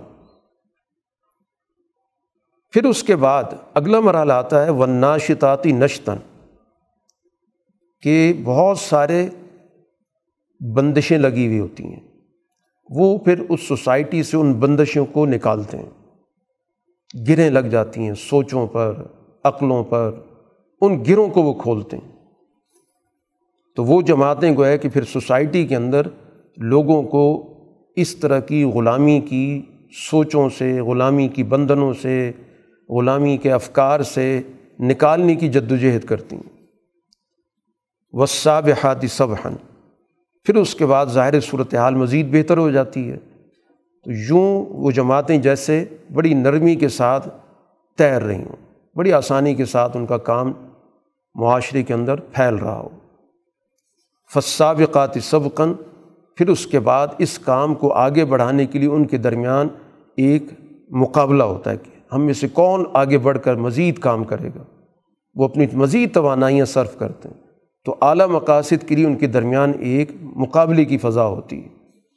فل مدبرات امرا، اور پھر وہ مرحلہ آ جاتا ہے کہ جب ان کے ہاتھ میں ایک نظام آ جاتا ہے، وہ اس پورے نظام کو چلاتے ہیں، اس کی تدبیر کرتے ہیں۔ تو یہ گویا کہ انسانی سوسائٹی کے اندر جب بھی کوئی حالات بدلیں گے یا بدلے ہیں، تو اسی طریقۂ کار سے بدلیں۔ اس جد و جہد سے، اس عمل سے جب کوئی معاشرہ گزرتا ہے تو پھر یقیناً وہاں پر حالات میں تبدیلی آ کے رہتی ہے۔ اس چیز کو گویا کہ قرآن حکیم نے یہاں پر بطور دلیل کے بیان کیا کہ جس طرح معاشرہ اس جد و جہد سے بدلتا ہے، اسی طرح اللہ تعالیٰ کا وہ بڑا نظام ہے قیامت کی شکل میں، جس میں سب لوگوں کو نئے سرے سے اٹھایا جائے گا۔ اور ظاہر ہے کہ وہ کیفیت قرآن نے ذکر کی، قلوب یوم عظم واجفہ، اس دن دل دھڑک رہے ہوں گے آنکھیں جھکی ہوئی ہوں گی۔ تو اس موقع پر وہ لوگ جو دنیا کے اندر اس سارے نظام جزا و سزا مقافات عمل کے منکر تھے، ان کو دنیا کے اندر سمجھایا جاتا تھا۔ قرآن نے ان کا قول نقل کیا کہ تل کا عزن کر رتن خاصرہ یہ تو بڑا نقصان والا واپسی کا عمل ہوگا۔ قرآن اب اس چیز کو قیامت کے اس منظر کو، قیامت کے اس تصور کو اب مربوط کر رہا ہے تاریخ کے واقعے کے ساتھ۔ کہ اس دنیا کے اندر اگر کوئی تم نے نمونہ دیکھنا ہے چھوٹی سی قیامت کا، تو وہ فرعون پر جو دنیا میں قیامت آئی ہے، اس کا مطالعہ کرو۔ وہ دنیا کے اندر اس عمل سے گزرا ہے۔ موسا علیہ السلاۃ والسلام اس کے پاس آئے۔ اللہ تعالیٰ نے ان سے کہا تھا اظہب الا فرعون انہو تغا فرعون کے پاس جاؤ، وہ تمام حدود کراس کر چکا وہ انسانی دائرے میں رہا ہی نہیں، انتہائی درجے کا سرکش بن چکا ہے۔ اس کو پہلے سمجھانے کی کوشش کرو کہ حل کا الا انتظکا کہ کیا واقعی تمہارے ذہن کے اندر کوئی ایسی سوچ پائی جاتی ہے کہ تمہارے حالات بہتر کر دیے جائیں، دوبارہ انسانی ماحول میں لانے کی تمہیں کوشش کی جائے۔ تم اس وقت ایک جانور درندے بنے ہوئے ہو، تو تم پسند کرو گے کہ تمہارا تزکیہ ہو جائے، تم ایک اچھے انسان بن جاؤ۔ میں تمہاری کوئی رہنمائی کروں رب کی طرف، تاکہ اس رب کی عظمت تمہارے دل میں آ جائے۔ تو اس کو سب سے پہلے تو سمجھانے بجھانے کی کوشش کی کہ وہ سچائی کی طرف آئے، اگر اس کے اندر واقعی سوچنے کی، سمجھنے کی صلاحیت موجود ہے۔ اگر وہ اپنے اقتدار کے نشے میں اتنا بدمست نہیں ہو گیا، کوئی انسانیت کی رمق ہے تو اس کو آواز دی جائے۔ اس کو موسیٰ علیہ السلام نے جو بھی اللہ کی طرف سے معجزات تھے، نشانیاں تھیں دکھائیں، لیکن قرآن نے کہا کہ نہیں، اس نے جھٹلایا بھی، نافرمانی بھی کی اور پھر اس کے بعد وہاں سے پیٹ پھیر کے چل پڑا اور نعرہ لگایا ان رب کو میں تمہارا سب سے بڑا رب ہوں۔ تو پھر اللہ تعالیٰ نے اس کو دونوں جہانوں کی ذلت سے دو چار کی اب قرآن کہتا ہے یہ محض ایک تاریخ کا واقعہ نہیں ہے۔ ان نفیز علی کا لعبرتاً لمن یکشا یہ عبرت ہے۔ یہ قانون کے عمل درآمد کی ایک سب سے بڑی مثال ہے۔ ایک قانون ہے، اس قانون کی دنیا کے اندر ظاہر بہت ساری مثالیں پائی جاتی ہیں۔ تو اس بڑے قانون کو یعنی نتائج کے نظام کے قانون کو سمجھنے کے لیے یہ واقعہ تمہارے لیے ایک نمونہ ہے۔ لیکن فائدہ کون اٹھائے گا؟ جس کی مستقبل پہ نظر ہوگی، جو عاقبت اندیش ہوگا، جو دور اندیش ہوگا، جو چیزوں کے نتائج پر غور کر رہا ہوگا کہ یہ عمل کیا نتیجہ پیدا کرتا ہے۔ اسی کے ساتھ قرآن حکیم نے اس چیز کو بھی سمجھایا کہ دیکھو یہ جو بار بار اس موضوع کو چھیڑا جاتا ہے کہ مر جائیں گے، کیسے اٹھیں گے، کیسے بیٹھیں گے، یہ کائنات کا اتنا وسیع نظام تمہارے سامنے موجود ہے۔ یہ کس نے بنایا؟ اس پورے کائناتی نظام کے مقابلے پر تمہاری کیا حیثیت ہے؟ بڑا نظام تو یہ نظر آتا ہے، جس کو اللہ تعالیٰ نے بڑے اہتمام کے ساتھ بنایا بنا اس کو بنایا، اس کی بلندی اٹھائی، یہ پورا کا پورا ایک سسٹم بنا دیے۔ زمین کا نظام اس کے بعد بنایا۔ تو اب یہ سارا نظام کس کے لیے بنایا تھا؟ متا الکم ولی انعام کہ اس پورے نظام سے تم نے فائدہ اٹھانا ہے اور تمہارے جانوروں نے فائدہ اٹھانا ہے۔ تو اب اس پورے نظام کو جو تمہارے سامنے موجود ہے، تمہارے مقابلے میں اتنا مضبوط نظام موجود ہے، تم اس پر ہی غور نہیں کر رہے۔ فیضا جات تامت القبرا جب وہ بڑا حادثہ ہوگا تو پھر ہر انسان کو یاد آئے گا جو کچھ وہ کرتا رہا ہے۔ پھر اسے احساس ہوگا کہ میں نے غلط کیا، لیکن اس وقت یہ توجہ نہیں دے رہا۔ تو اب دنیا کے اندر دو ہی گروہ ہیں۔ ایک ہے منتغاب آثر الحیات دنیا جو حدود سے تجاوز کر جاتا ہے، قوانین توڑتا ہے، جس کے سامنے کوئی حقوق کا تصور نہیں ہوتا، کوئی انسانیت نہیں ہوتی۔ ایک بالکل بفرا و درندہ ہے جس طرف جا کے جس کو چاہے نقصان پہنچا دے۔ اور آثر الحیات دنیا اس نے دنیا کے مفادات کو ترجیح دے رکھی ہے۔ جو دنیا کی گھٹیا مفادات ہیں، وہ اس کی زندگی کا مقصد ہے۔ تو ظاہر بات ہے کہ اس کا انجام تو جہنم ہے۔ دوسری جماعت وہ ہے، من خاف مقام ربی ہی، جس کے ذہن کے اندر یہ بات موجود ہے کہ میں نے جواب دہ ہونا میں نے اپنے رب کے سامنے کھڑے ہو کر جو کچھ میں کرتا رہا ہوں، میں نے اس کے لیے اس کے سامنے جواب دہ ہونا کیوں کیا، کیسے کیا، کس لیے کیا؟ اور اس شخص نے جس کی یہ سوچ ہوگی ون نفس عن الحوا خواہش سے اپنے آپ کو روک کے رکھا۔ حوث سے ہرس سے، لالچ سے، زیادہ سے زیادہ وسائل پر قبضہ کرنے سے، اقتدار پر قبضہ کرنے سے۔ جس کو حب جا، حب مال کہتے ہیں، ان چیزوں سے اس نے اپنے آپ کو روک کے رکھا۔ وہ انسانی دائرے میں رہا، حقیقت پسند رہا۔ تو پھر ظاہر جنت اس کو ملے گی۔ سورہ ابس کا آغاز ہے ابس و طول انجا اہ العامہ وما یدری کا اللہ یزک کا او یزک کا رفتن فاح ذکر مکی صورت ہے۔ مکہ مکرمہ میں رسول اللہ صلی اللہ علیہ وسلم کی جد وجہد تھی کہ مکہ کے لوگوں تک کسی بھی ذریعے سے اپنی بات کو پہنچانے کا کوئی بھی موقع ہاتھ سے نہ جانے دیا جس طریقے سے بھی ان کو بات پہنچ سکتی ہے، پہنچائی جائے۔ تو ایک موقع پر رسول اللہ صلی اللہ علیہ وسلم کے پاس کچھ قریش کے بڑے بیٹھے تھے۔ رسول اللہ صلی اللہ علیہ وسلم ان سے گفتگو کر رہے تھے۔ اب یہ ایک خاص مجلس تھی۔ اس موقع پر عبداللہ ابن ام مکتوم ایک صحابی ہیں، حضور صلی اللہ علیہ وسلم کے۔ بڑے سینئر صحابی ہیں، نابینا صحابی تھے۔ ان کو ظاہر بات ہے کہ نابینا ہونے کی وجہ سے صورت حال کا اندازہ نہیں تھا کہ رسول اللہ صلی اللہ علیہ وسلم اس وقت ایک خاص مجلس میں تشریف فرما ہے اور چند لوگوں سے گفتگو کر تو وہ اس مجلس میں رسول اللہ صلی اللہ علیہ وسلم کو مخاطب کرتے ہوئے داخل ہو گئے۔ تو رسول اللہ صلی اللہ علیہ وسلم کو ان کے آنے سے کبیدگی سی ایک محسوس ہوئی۔ جیسے انسان کو ہوتی ہے کہ ایک خاص مجلس میں کوئی بھی ایسا آدمی غیر متعلق آ جائے۔ تو رسول اللہ صلی اللہ علیہ وسلم نے زبان سے کچھ نہیں کہا، نہ ان کو روکا، نہ منع کیا۔ فطری طور پر جیسے انسان کے اختیار میں کچھ چیزیں نہیں ہوتی۔ غیر اختیاری طور پر چہرے کے تاثرات بدلے۔ اب یہ چیز کوئی قابل بعض پرس نہیں ہے۔ لیکن چونکہ رسول اللہ صلی اللہ علیہ وسلم کا منصب بہت اونچا ہے، اس وجہ سے اللہ تعالیٰ نے اس موقع پر یہ آیات نازل کی کہ یہ جو آپ کے چہرے کے تاثرات بدلے ہیں، اس وجہ سے کہ ایک نابینا شخص آ گیا، یہ مناسب نہیں تھے وما یدری کا لالہ یزک کا او یزک کر فتن فاہ ذکر کیونکہ یہ مخلص شخص ہے۔ یہ تو اپنی مزید رہنمائی کے لیے آیا، اپنی مزید حالت سنوارنے کے لیے آیا، اپنے آپ کو ایک مزید اچھا انسان بنانے کے لیے آپ کے پاس آیا، کوئی چیز یاد دہانی کے لیے آپ سے آپ سے حاصل کرنے کے لیے آیا۔ تو تزکی کے لیے آیا یا تذکیر کے لیے آیا؟ اور اس کو یقیناً یاد دہانی فائدہ دیتی، کیونکہ یہ تو سیکھنے کا جذبہ ہے اس کے اندر۔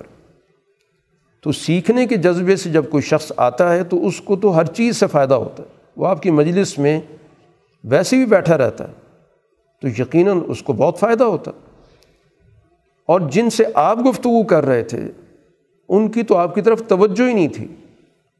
اماں منستغنا فن لہو تصدا یہ جو لاپرواہ بیٹھے ہوئے تھے اور آپ کوشش کر رہے تھے کہ ان کو سمجھاؤں، حالانکہ آپ کے ذمے قطن نہیں ہے کہ آپ زبردستی ان لوگوں کا بھی تزکیہ کریں۔ تزکیہ اس کا ہوتا ہے جس کے اندر طلب موجود ہو۔ طلب کے بغیر کسی بڑی سی، بڑی جگہ پہ آدمی بیٹھا ہے، رسول اللہ صلی اللہ علیہ وسلم سے بڑھ کے تو تزکیہ کرنے والا دنیا میں کوئی نہیں پیدا ہوا۔ لیکن مکہ کے سردار جو ہیں وہ محروم رہے کیونکہ ان کے اندر طلب ہی موجود نہیں ہے۔ تو وما علیہ کا اللہ یزک کا آپ پہ کوئی سوال نہیں ہوگا کہ ان کا تزکیہ کیوں نہیں ہوا۔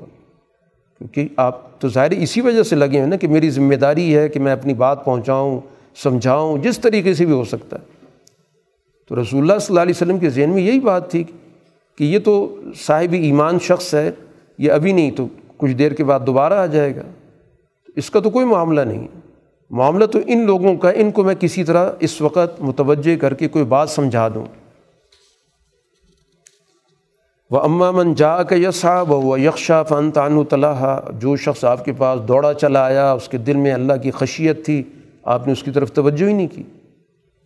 تو یہ ایک رسول اللہ صلی اللہ علیہ وسلم کا ذکر کیا گیا، لیکن بتانے کا مقصود بنیادی طور پر یہی ہے کہ اللہ کے رسول کی تو صرف وہ غیر اختیاری جو تأثرات تھے، اس پہ قرآن نے اتنی گفتگو کی ہے۔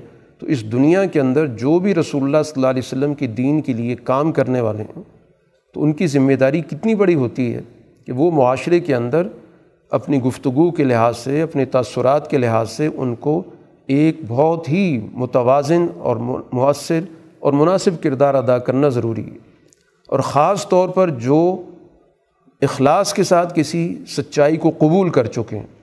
ان کی تو ہر صورت میں رعایت کرنا بہت ضروری اب یہ جو قرآن حکیم اللہ تعالیٰ نازل کر رہا ہے رسول اللہ صلی اللہ علیہ وسلم پر، تو فی صحف مکرمہ، اس کو اللہ تعالیٰ نے بڑے اعزاز والے ورقوں کے اندر بھیجا ہے۔ یہ قرآن مکرم بھی ہے، قرآن کی تین یہاں صفات بیان کی گئیں۔ مکرم، مرفوع متحر کہ بہت عزت والی کتاب ہے۔ بلندی والی کتاب ہے جو اس کتاب کو قبول کریں گے، اس پر ایمان لائیں گے، اس کے جو اس کی ہدایات ہیں، اس کو قائم کرنے کی کوشش و جد و جہد کریں گے، اس کو اپنی عملی زندگی کا حصہ بنائیں گے، ان کو دنیا کے اندر رفت حاصل ہوگی، ان کو غلبہ حاصل ہوگا اور متحرہ اور ان کے اندر اعلیٰ اخلاق پیدا ہوں گے، پاکیزگی ان کے اندر پیدا ہوگی اور اخلاق بھی ان کے اعلیٰ ہوں گے۔ اور اسی طرح ان کی سیاست بھی بلند ہوگی۔ تو یہ قرآن تو در حقیقت دونوں حوالوں سے یعنی دنیا کے اندر نظام کے غلبے کے اعتبار سے بھی اور انسانی اخلاق کے اندر بھی تبدیلی لانے کے اعتبار سے بڑی بنیادی کتاب ہے۔ یہ عیدی سفرتن کرام برارہ یہ ان ہاتھوں میں ہے جو بڑے معزز ہیں، لکھنے والے ہیں نیک و کار ہیں۔ تو اب یہ جو اللہ تعالیٰ نے صفات بیان کی یہ صفات ملائکہ کی بھی ہیں، جن کے ذریعے اللہ تعالیٰ کا پیغام دنیا میں آتا ہے۔ اور اس دنیا کے اندر جو قرآن کے حاملین ہیں، دونوں کی یہ صفات ہیں۔ کرام معزز ہیں، برارہ نیک ہیں۔ تو یہ قرآن نے اپنا تعارف بھی کرا دیا اور حاملین قرآن کا بھی تعارف کرا دیا۔ اب اس دنیا کے اندر انسان اپنا سارا جو طریقۂ کار ہے وہ اس کا اس کا جائزہ لے، اپنی حقیقت پر غور کرے۔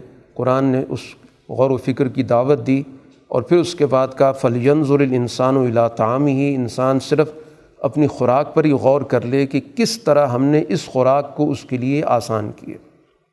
ہم نے پانی نازل کیا، زمین کو ہم نے اس میں شگاف ڈالے اس کے اندر زمین کے اندر بونے کی صلاحیت پیدا کی، اگنی کی صلاحیت پیدا کی، پھر اس کے اندر اناج، انگور، ترکاری، زیتون، کھجوریں،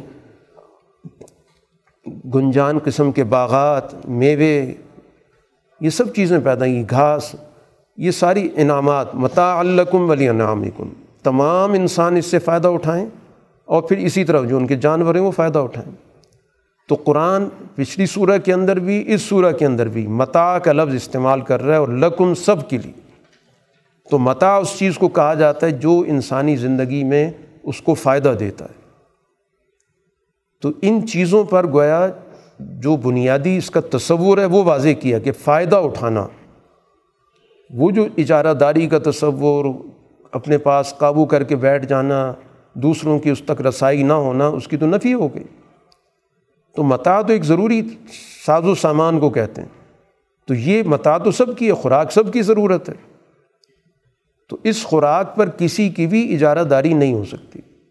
اس لیے معاشرے کے اندر ایسے نظام کا ہونا بہت ضروری ہوتا ہے کہ جو لوگوں کی بنیادی ضروریات تک سب لوگوں کی رسائی کو یقینی بنائے۔ کم سے کم ضروریاتی زندگی تو کسی کی اجارہ داری میں نہ ہو۔ جو انسان کے بنیادی تقاضے ہیں ان کو بڑی آسانی کے ساتھ، سہولت کے ساتھ ایک معیار پر ان کو حاصل کر سکے۔ قیامت کا منظر کھینچا گیا کہ قیامت نے کیا صورت حال ہوگی۔ پیدا جات ساخہ جب کان پھوڑنے والی ایک چیخ آئے گی، تو پھر ایک افراتفری کی کیفیت ہوگی۔ ہر شخص بھاگ رہا ہوگا اپنے بھائی سے، اپنی ماں سے، اپنے باپ سے، اپنی بیوی سے، اپنے بیٹوں سے۔ یعنی اس وقت ہر شخص کو اپنی اعمال کا انجام نظر آ رہا ہوگا۔ اس لیے وہ کسی کی طرف بھی توجہ نہیں دے گا۔ اور پھر اس کے بعد ظاہر دو جماعتیں ہو جائیں گی، ایک روشن چہروں والی اور ایک وہ جن کے چہروں پہ غبار بکھرا ہوا ہوگا، سیاہی ہوگی۔ صورت تکویر کا آغاز عید الشمس قویرت وعید النجوم القدرت وعید الجبال سیرت۔ مکی صورت ہے، پورا منظر کھینچا گیا قیامت کا کہ سورج کی جو دھوپ ہے وہ ختم ہو جائے گی اور ستارے میلے ہو جائیں گے، پہاڑ چلنے لگ جائیں گے اور جو اونٹنیاں ہیں جو بچہ دینے والی ہوں گی، وہ ویسی پھر رہی ہوں گی یعنی ان کا کوئی والی وارث نہیں ہوگا۔ اب یہ قرآن نے خاص طور پر اونٹنیوں کا اس لیے ذکر کیا کہ عرب کلچر کے اندر، عرب ثقافت کے اندر اونٹنیاں بہت قیمتی متا سمجھی جاتی تھیں۔ تو اب اتنی قیمتی چیزیں بھی اس وقت بیکار پھر رہی ہوں گی، کسی کی ان پہ توجہ نہیں ہوگی۔ اسی طرح جنگل کے جانور جو ایک دوسرے سے بتکتے پھرتے ہیں، بھاگتے پھرتے ہیں، وہ سب ایک جگہ پہ اکٹھے ہو جائیں گے۔ خوف کی یہ نوعیت ہوگی۔ تو قرآن حکیم نے یہ پورا منظر بیان کرتے ہوئے درمیان میں ذکر کیا وہ عز المعودت و سعلت بے ضمبن قطلت کہ اس بچی سے سوال ہوگا جس بچی کو زندہ درگور کیا گیا تھا کہ تمہیں اس بچی کو کس جرم میں قتل کیا گیا۔ اب یہاں پر ان سب مجرموں کو سامنے لایا جائے گا کہ جنہوں نے اس دنیا کے اندر اس طرح کی بہت ساری بچیوں کو زندہ درگور کیا۔ اب چاہے واقعتاً انہوں نے ان کی زندگی ختم کر دی، جیسے زمانہ جاہلیت میں ہوتی تھی۔ کہ ایک بچی زندہ حالت میں زمین میں گاڑ دی جاتی تھی۔ اور چاہے ایک بچی زندہ تو رہی، لیکن جس طرح اس کو دنیا کے اندر حقوق ملنے چاہیے تھے، اس کی تعلیم و تربیت کا اہتمام ہونا چاہیے تھا، اس کی رائے کو دیکھا جانا چاہیے تھا، اس کو ایک اچھا ماحول دیا جانا چاہیے تھا۔ یعنی اس کو مانوی طور پر زندہ درگور کر دیا گیا۔ تو ظاہر سوال تو ہر اس چیز کے بارے میں ہوگا جس کے حقوق پامال ہوں گے یہ تو ایک نمونے کی چیز بیان کی گئی کہ جس جس کا بھی حق پامال کیا گیا تو پھر جس نے بھی حق پامال کیا اس کو کٹہرے میں کھڑا کیا جائے گا۔ تو سب سے پہلے تو مظلوم سے سوال ہوگا کہ بتاؤ تم، تمہارے ساتھ یہ کیا ظلم ہوا؟ پھر جو بھی اس کے اندر شریک ہوں گے ان سے سوال ہوگا۔ تو قرآن حکیم نے بہر علی پورا منظر کھینچا ہے تو علیمت نفس ما حضرت تو ہر شخص کو پتہ چل جائے گا کیا وہ لے کر آیا۔ سارا اس کے سامنے ڈیٹا آ جائے گا۔ وہ ساری بھولی بسری باتیں اس کے ذہن میں بڑی بات سے لے کر چھوٹی بات تک سب چیزیں اس کے سامنے آ جائیں گی۔ قرآن حکیم کا یہاں پہ تعارف کرایا گیا کہ قرآن حکیم بھی دنیا کے اندر نتائج ہی پیدا کرنے آئے یہ نتائج کی جو بات کرتا ہے قیامت کے حوالے سے، تو وہ اس دنیا کے اندر اسی لیے آیا کہ وہ اس دنیا کے اندر نتائج پیدا کرے۔ تو اس پوری کائنات کا جو اس وقت نظام چل رہا ہے، اس کو بطور دلیل کے پیش کیا گیا کہ کچھ ستارے ہیں جو آگے پیچھے چلتے ہیں، جو ستاروں کے نظام پر نظر رکھتے ہیں۔ رات کا نظام ہے، صبح کا نظام ہے۔ کہ یہ جو قرآن ہے، جو اللہ تعالیٰ نے بھیجا ہے، اس کو بڑے مضبوط اور محفوظ طریقے سے دنیا میں منتقل کیا گیا۔ ان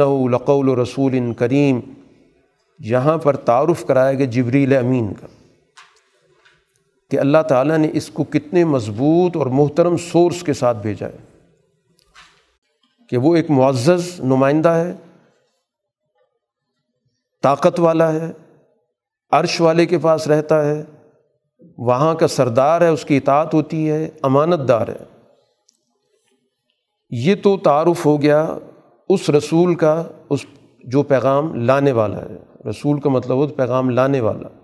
وہ فرشتے میں بھی ہوتا ہے، انسانوں میں بھی ہوتا ہے۔ اور جس پر پیغام آ رہا ہے وہ ماں صاحب حکم بھی مجنون اتنا مضبوط نظام اللہ نے بنایا ہے، تو کیا اللہ تعالیٰ اپنے اس کلام کو اتنے مضبوط نظام کے ساتھ جس پر بھیجے گا، تو وہ دنیا کا سب سے زیادہ عقل مند شخص نہیں ہوگا۔ اور پھر اللہ تعالیٰ کے رسول نے اس سورس کو خود دیکھا ہوا بھی ہے۔ یا تو پتہ ہی نہیں کہ کہاں سے آواز آئی۔ ایسا نہیں ہے۔ بلقت راہ بالافق المبین رسول اللہ صلی اللہ علیہ وسلم جبریل امین کو افق مبین پر دیکھ چکے ہیں۔ اصلی حالت میں بھی دیکھ چکے ہیں۔ اور پھر رسول اللہ صلی اللہ علیہ وسلم کوئی بات چھپانے والے نہیں ہیں ما ہوا الغیبی بزنین جو بھی اللہ تعالیٰ نے آپ کو پیغام دیا، آپ اس پیغام پر اس غیب کی بات پر بخیل بن کے نہیں بیٹھ گئے کہ کسی کو نہیں بتانا۔ جو اللہ نے آپ کو علم دیا، جو ہدایت دی، آپ نے معاشرے کو منتقل کی۔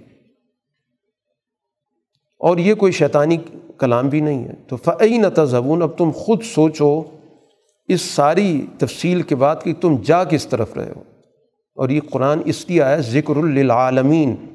یہ تو ایک عالمی سطح پر انسانوں کو یاد دہانی کرانے آیا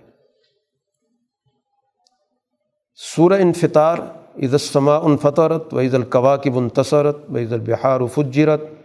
مکی صورت ہے، اس میں بھی قیامت کی منظر کشی ہے کہ جب آسمان پھٹ جائے گا، ستارے جھڑ جائیں گے، دریا ابل پڑیں گے قبریں زیر و زبر ہو جائیں گی، تو عالمت نفس ما قدمت، واخرت ہر شخص کو پتہ چل جائے گا کہ اس نے پہلے کیا کیا تھا اور آگے کیا کیا تھا۔ اس کے بعد پھر ان ساری بات کو ذکر کرنے کے بعد بڑے ہی نرمی کے انداز سے یا بڑے محبت کے انداز سے اللہ نے انسان کو سمجھایا کہ یا یو انسان اے انسان، ما غرہ کا برب بکل کریم تو ایک کریم رب کی طرف سے تمہیں کس چیز نے بہکا دیا وہ رب تو تمہیں عزت دینے والا ہے۔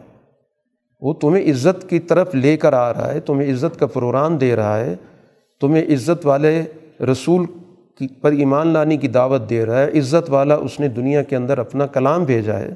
تو اب کیا چیز تمہیں دھوکے میں ڈال رہی ہے؟ اور پھر اس ذات نے تمہیں پیدا کیا، بڑے متوازن طریقے سے تمہیں پیدا کیا، ہر عزو کو جہاں پہ ہونا چاہیے تھا وہاں پہ رکھا کہ اس انسان کا جو پورا ڈیل ڈول دیکھا جائے۔ تو اللہ تعالیٰ نے کتنے اہتمام کے ساتھ اور کتنی خوبصورتی کے ساتھ اس کی تخلیق کی۔ فی ای صورت ماشا ارک کبک اور پھر اللہ تعالیٰ نے مختلف صورتوں میں ڈال دیے۔ تو یہ گویا اس کو سوچنے کی دعوت دی گئی کہ تھوڑا سا اللہ تعالیٰ کے انعامات کو ذہن میں رکھے اور پھر اس کے بعد کون سی چیز ہے جو اس کو اس راستے سے ہٹا رہی ہے۔ باقی اللہ تعالیٰ کا یہ نظام انصاف تو ہے، تم اس کو جھٹلا رہے ہو کہ انصاف کچھ نہیں ہونا، جزا کچھ نہیں ہونی، عمل کے بارے میں کوئی سوال نہیں ہونا، بس یہ دنیا اسی طرح چلتی رہے گی، طاقتور طاقتور ہی رہے گا۔ کمزور اسی طرح مرتا گھٹتا رہے گا۔ تو قرآن کہتا ہے ایسا نہیں ہے یہ، کہ وہ دن جب آئے گا تو لا تملی کو نفسن لنفسن شیعہ کوئی کسی کا کام نہیں آئے گا۔ یہاں تو ٹھیک ہے، تمہارے جتھے بنے میں تمہارے گروپ بنے میں تمہارے پاس وسائل ہیں۔ تم جب چاہے قانون کو خرید لو، جب چاہے جتھوں کو استعمال کر لو، جب چاہے کسی کے خلاف پروپیگنڈا کرا لو، کسی کے حق میں گفتگو کرا لو، وہاں کوئی کسی کے کام نہیں آئے گا۔ ولامر یوم عز اللہ تمام معاملات اللہ کے پاس ہوں۔ سور متففین، ویل المتففین الزین عدقطال الناس یستوفون۔ مکی صورت ہے۔ یہاں پر قرآن حکیم نے موضوع وہی چل رہا ہے۔ مقافات عمل، جزا، سزا، مستقبل کے حوالے سے نتائج کے نظام پر غور و فکر کی دعوت۔ اب یہاں پر قرآن حکیم نے ایک اور طریقے سے اس بات کو سمجھایا۔ کہ معاشرے کے اندر جو لوگوں کا باہمی تعلق ہے، یہ تعلق بنیادی طور پر قائم ہے عدل کے اصول پر۔ عدل کا مطلب کیا ہوتا ہے؟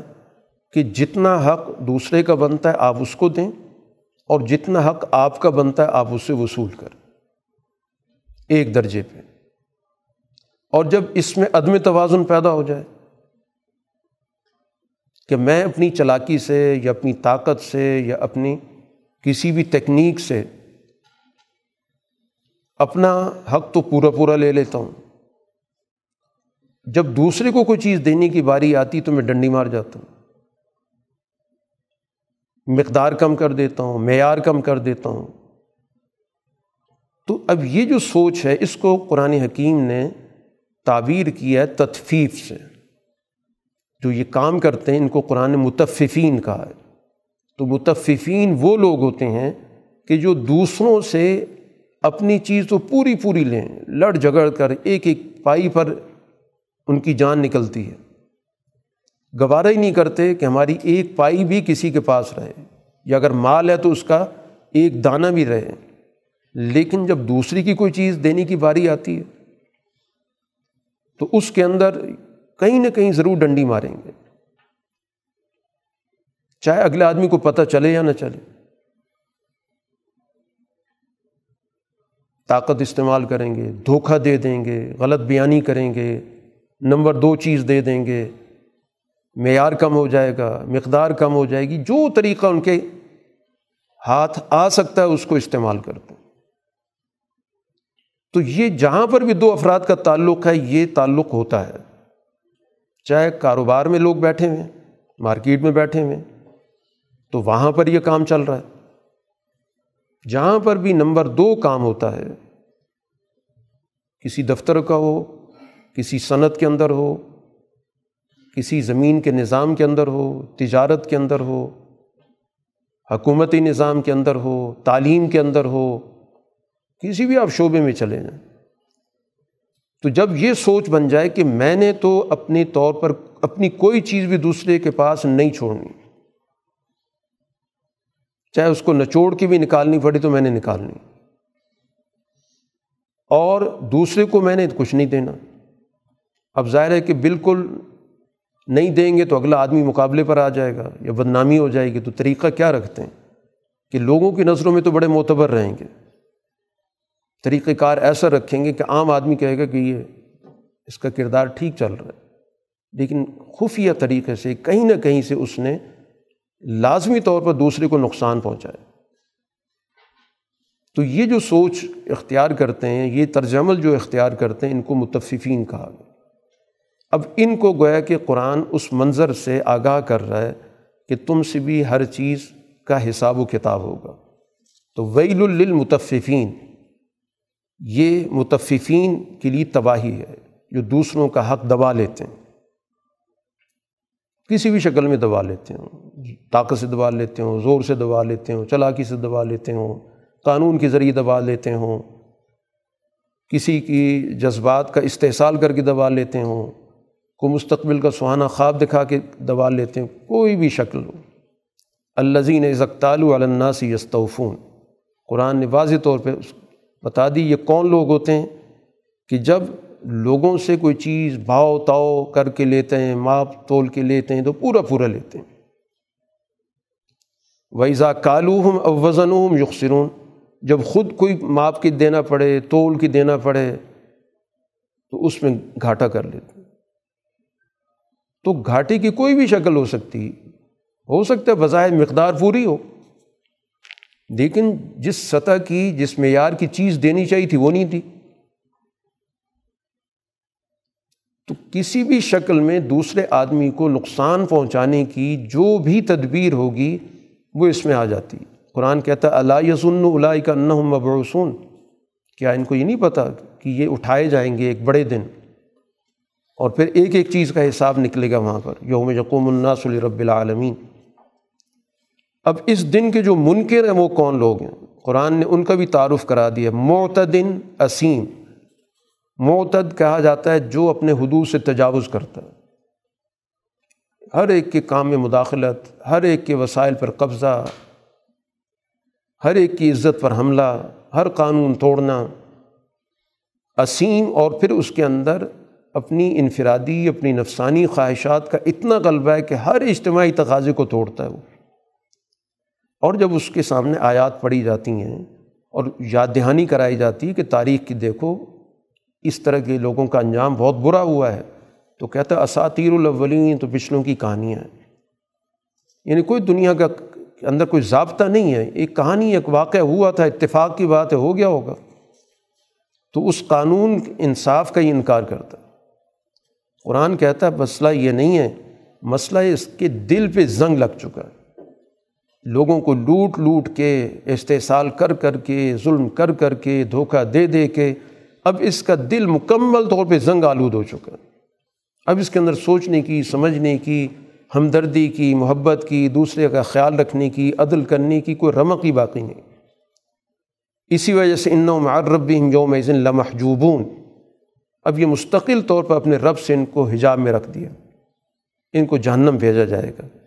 کہا جائے کہ یہ وہ جگہ جس کا تم انکار کر رہے تھے جٹلا رہے تھے۔ اور اس کے مقابلے پر وہ ابرار ہیں جن، جو ان چیزوں سے ہٹ کے اپنا کردار ادا کریں گے، جن کے اندر عدل کی سوچ ہوگی، انسانیت کی سوچ ہوگی، دوسروں کی حقوق کی سوچ ہوگی۔ اگر اپنی کوئی چیز برابر لے رہے ہیں تو دوسری کو بھی برابر برابر دے رہے ہیں۔ ویسے تو بہتر صورت اثار کی ہے۔ چلو اثار نہ بھی کریں تو کم سے کم دونوں طرف سے برابر برابر کہ جس کو حدیث میں کہا گیا کہ جیسے اپنے لیے پسند کرتے ہو، ویسے دوسری کے لیے پسند کرو۔ تو جب آپ اپنے لیے پسند کرتے ہیں کہ معیار مقدار ایک جیسا ہونا چاہیے، تو اسی طرح دوسرے کے لیے بھی وہی سوچ، اسی سوچ کے ساتھ معاملات ہونے چاہئیں مکہ مکرمہ کے اندر رسول اللہ صلی اللہ علیہ وسلم کی ظاہر جد و جہد اور اس جد و جہد کے اندر ایک کشمکش موجود ہے۔ تو اب یہ جو اس وقت طاقت میں ہیں، وسائل والے ہیں، سردار ہیں یہ کمزور اہل ایمان کا مذاق اڑاتے ہیں۔ ان الزین اجرم و کانو من الزین آمن و یز یہ جرم پیشہ لوگ ان اہل ایمان کو دیکھ کے مذاق اڑاتے ہیں۔ ان کی حالت دیکھو۔ یہ ہمارا مقابلہ کرنا چاہتے ہیں۔ ہم یہ ہمیں ڈرانا چاہتے ہیں۔ ہمیں تنبی کر رہے ہیں۔ وہ ایزا مرو بھی ہم تغامزون جب ان کے پاس سے گزرتے ہیں جو ایک دوسرے کو آنکھیں مارتے ہیں۔ کہ ان کی حالت دیکھو۔ کھانے پینے کو ان کے پاس ہے کچھ نہیں۔ باتیں ان کی بڑی بڑی ہیں، آسمانوں کی باتیں کرتے ہیں، جنت جہنم کی باتیں کرتے ہیں۔ ہمیں ڈراتے ہیں، ظلم بند کرو۔ وہ قلب و الہلیم القلب و فقین جب اپنے گھروں کو جاتے ہیں تو باتیں بناتے ہوئے جا رہے ہوتے ہیں کہ حالات ہمارے پوری طرح کنٹرول میں ہیں۔ ہر چیز ہماری منشا کے مطابق چل رہی ہے۔ ہمارے تعلقات سب سے اچھے ہیں۔ کاروبار بڑا ترقی کر رہا ہے۔ وہ اظہار اوہم قالو انہا الا الغالون اور پھر جب دیکھتے ہیں کہ یہ بھٹکے بھی لوگ ہیں، پتہ نہیں کس کام میں پڑ گئے ہیں یہ لوگ۔ کھانے پینے کی کوئی چیز ہے نہیں ان کے پاس۔ اور باتیں بڑی اونچی اونچی کرتے ہیں۔ قرآن پھر ان کا ذکر کرتا ہے کہ پھر قیامت کے روز منظر الٹ جائے گا۔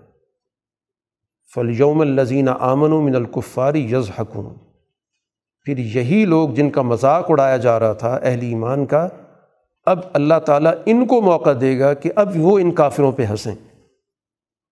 اور الرا کی انضرون وہ تخت نشین ہوں گے، بیٹھے ہوئے ہوں گے اونچی جگہ پر۔ قرآن نے ساری صورت کو جس بنیادی ضابطے پر ختم کیا کہ حل صوب الکفار و ماکانو یا فالون یہ کوئی انتقام نہیں ہے، یہ وہی عمل ہے جو دنیا میں کرتے رہیں وہی عمل پلٹ گیا باہر سے کچھ بھی نہیں ہوا۔ کوئی باہر سے کوئی سزا آ گئی ہو۔ یہ سزا خود انہوں نے بنائی ہے، خود تشکیل دی ہے، خود بوئی ہے۔ اب تو کاٹ رہے ہیں اس کو۔ تو کل یہ مذاق اڑا رہے تھے، حقیر سمجھ رہے تھے۔ تو یہ تو عمل ان کے اندر موجود تھا۔ تو وہی عمل باہر نکل کے آ گیا ان کے سامنے۔ سورہ انشقاق کا آغاز عید السما ان شقت واضینت ربیہ و و عید الرد مدت و القت معافی و تخلت مکی صورت ہے، اس میں بھی منظر کشی قیامت کی کی گئی کہ آسمان پھٹ جائے گا اور جو اللہ تعالیٰ کا حکم ہوگا اس نے سن لیا۔ آسمان اسی لائق ہے کہ اللہ کے حکم پر پورا عمل کرے۔ تو یہ پورا گویا کہ نظام کائنات کی توڑ پھوڑ کا ذکر ہے۔ قرآن حکیم نے اس کو بطور دلیل کے پیش کیا، یا ایوہ الانسان و ان کا قادحن الا ربی کا قدحن فملاقی، کہ اللہ تعالیٰ تک پہنچنے کے لیے، اس کی رضا کے حصول کے لیے انسان کو بہرحال جد و جہد کرنی ہوگی، محنت کرنی ہوگی، مشقت کرنی ہوگی۔ یہ جد و جہد کا راستہ ہے۔ اس جد و جہد کے راستے کے بعد ایک اعلیٰ مقصد کے لیے آدمی جد و جہد کر رہا ہے گھٹیا مقصد کے لیے کر رہا ہے۔ دنیا میں کوئی بھی انسان ہے جد و جہد اسے کرنی پڑتی ہے۔ اب آگے فیصلہ یہ ہوگا کہ اس کا مقصد اعلیٰ ہے تو نتائج اعلیٰ نکلیں گے۔ اگر اس کا مقصد گھٹیا ہے تو پھر نتیجہ بھی گھٹیا نکلے گا۔ تو اس لیے اس کو اعلیٰ مقصد کے لیے جد و جہد کے راستے کو اختیار کرنا۔ پھر اس کے بعد اللہ تعالیٰ نے دونوں گروہوں کے مستقبل کے انجام کا ذکر کیا۔ کہ جن کے اعمال نامے دائیں ہاتھ میں ہوں گے، ان کا بڑا آسانی کے ساتھ حساب کتاب ہو جائے گا۔ ان کے کوئی پیچیدہ کھاتے ہی نہیں ہوں گے۔ نہ کسی کو ان نے مال لوٹا ہوگا، نہ کسی کو نقصان پہنچایا ہوگا۔ لیکن جن کو پیٹھ کے پیچھے سے دیا جائے گا اعمال نامہ، وہ تو ہر مقدمے پر موت موت پکاریں گے۔ جو بھی ایک کیس پیش ہوگا، کہے گا موت آ جائے۔ کیونکہ ہر جرم ان کتنا سنگین ہے۔ ہر جرم اس قابل ہے کہ اس میں کو سزائے موت ہو دنیا کے اندر ہوتی۔ تو اس لیے وہاں موت موت پکاریں گے۔ وہ سعیرہ اور جہنم میں داخل کر دیے جائیں گے۔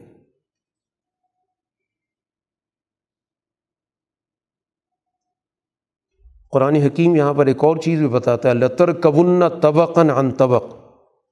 دنیا کے اندر انسانوں سے یہ کہا جا رہا ہے کہ اگر وہ صحیح راستے کو اختیار کریں گے، صحیح سوچ کو اختیار کریں گے تو طبقہ در طبقہ چڑھتے جائیں گے۔ ان کی ترقی ہوتی چلی جائے گی۔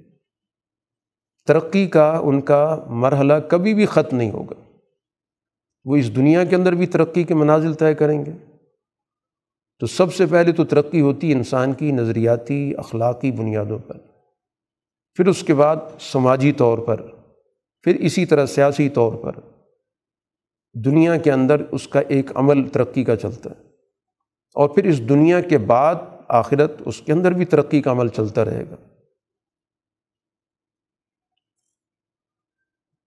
سورہ بروج کا آغاز وسما ذات البروج ولیوم المعودی و شاہد و مشہود۔ مکی صورت ہے اور مکی صورت میں منظر وہی ہے مکہ مکرمہ کے اندر جو جد و جہد ہے۔ اعلیٰ مقاصد کے لیے جس معاشرے میں جد و جہد ہوتی ہے تو وہاں پر آزمائشوں کا سامنا بھی ہوتا ہے۔ اور وہاں پر بڑے بڑے چیلنجز بھی سامنے آتی ہیں۔ قرآن حکیم نے یہاں پر ایک واقعے کا خاص طور پر ذکر کیا۔ قطلا اصحاب الاخدود تباہ ہوں کھائیاں کھودنے والے۔ یہ پچھلے دور کا ایک واقعہ تھا جس کو قرآن نے اس کی طرف اشارہ کیا۔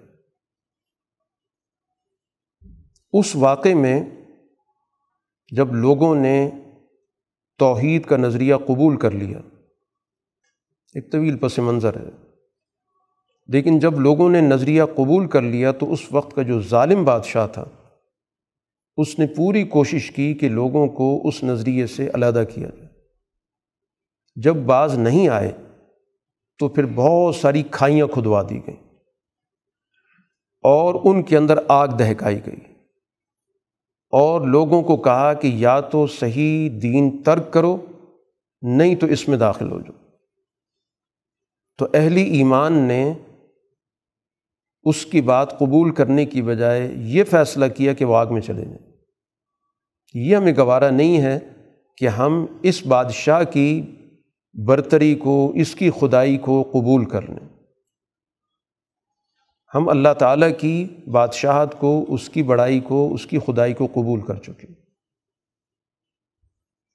تو حدیث میں ذکر آتا ہے کہ یہاں تک کہ ایک خاتون آئی، اس کے بعد چھوٹا سا بچہ تھا۔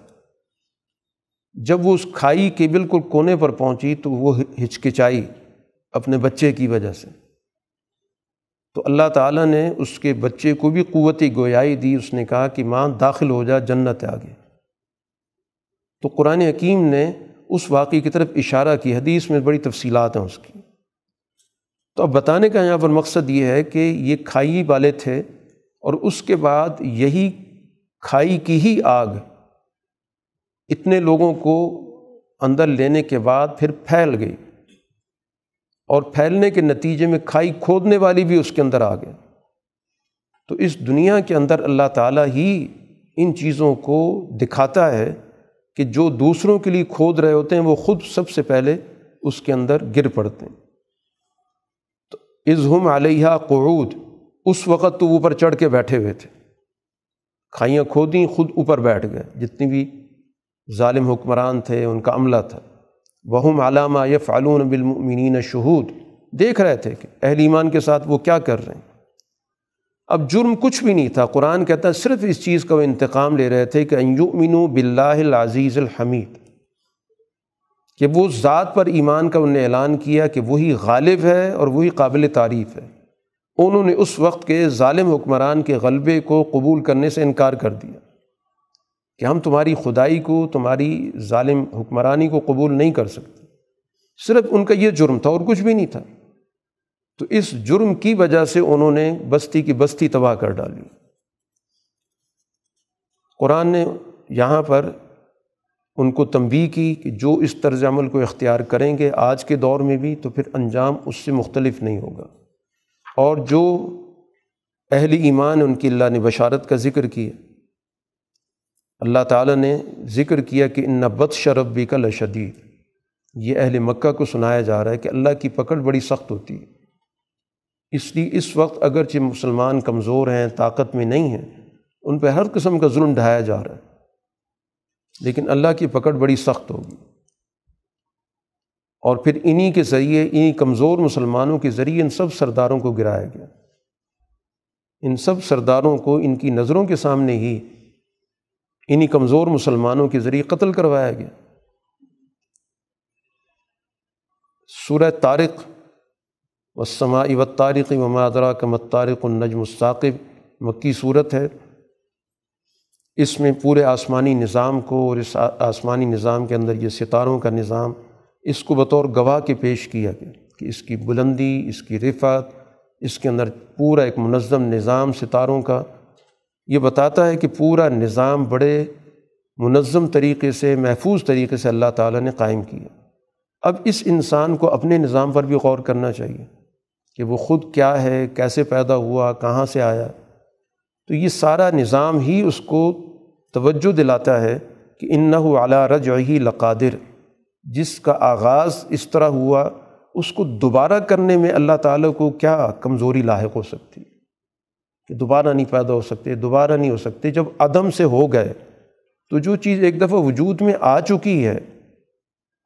اس کو دوبارہ درست کر دینا، دوبارہ کام والا بنا دینا دوبارہ کارگر کر دینا، چلا دینا، تو اس پہ اشکال کس لیے؟ اللہ تعالیٰ اس کے راج رجوع کرنے پر، دوبارہ بنانے پر پوری طرح قادر ہے۔ اور یہ جو بھی گفتگو کی جا رہی ان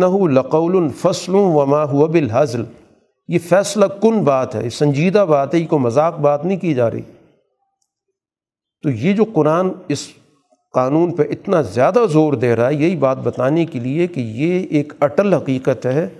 اس کو کسی بھی صورت میں مذاق کی بات نہ سمجھا جائے۔ اس چیز نے ہو کر رہنا ہے۔ اب یہ لوگ اس وقت سازشیں کر رہے ہیں۔ تو ان کو بتا دو واقعید و قیدہ، میں بھی بہت کچھ تدبیریں کر رہا ہوں۔ اور اس وقت آپ ان کو تھوڑی سی مہلت دے دیں۔ فما ہل الکافرین ام ہل ہم رویدہ آپ تھوڑا سا ان کو موقع دیں کرنے دیں ان کو۔ میں بھی ان کو تھوڑی دیر کے بعد دیکھوں گا۔ تو یہ گویا قرآن کے جو بھی تنبیہات تھیں مستقبل کے حوالے سے پوری ہوئیں۔ ایک تدبیر انہوں نے کی، ایک تدبیر اللہ نے کی۔ تو کس کی تدبیر کامیاب ہوئی؟ تاریخ ہمارے سامنے موجود ہے۔ سورہ اعلیٰ کا آغاز ہے سب حسم ربک اعلیٰ الزی خلق فصوا و قدر فہدا مکی صورت ہے کہ اپنے برتر رب کی تصویر بیان کریں۔ اللہ کی دو صفات۔ ایک صفت کا ہم ذکر کرتے ہیں رکوع کے اندر اور ایک صفت کا ہم ذکر کرتے ہیں سجدے کے اندر۔ سبحان ربی العظیم رکوع کے اندر اور سبحان ربی العلیٰ سجدے کے اندر۔ انسان پر دو طرح کی نعمتیں ہیں۔ ایک مادی نعمتیں کہلاتی ہیں، ایک انسان کی روحانی نعمتیں۔ تو جسمانی نعمتوں کے لیے جو اللہ تعالیٰ کی صفت، اس سارے نظام کو چلاتی ہے، وہ عظیم صفت ہے۔ اسی وجہ سے سورہ واقعے کے اندر اللہ کی اس صفت کا ذکر کیا گیا تھا، کیونکہ وہاں پر ان انعامات کا ذکر کیا گیا تھا، جن کا تعلق انسان کی مادی زندگی سے۔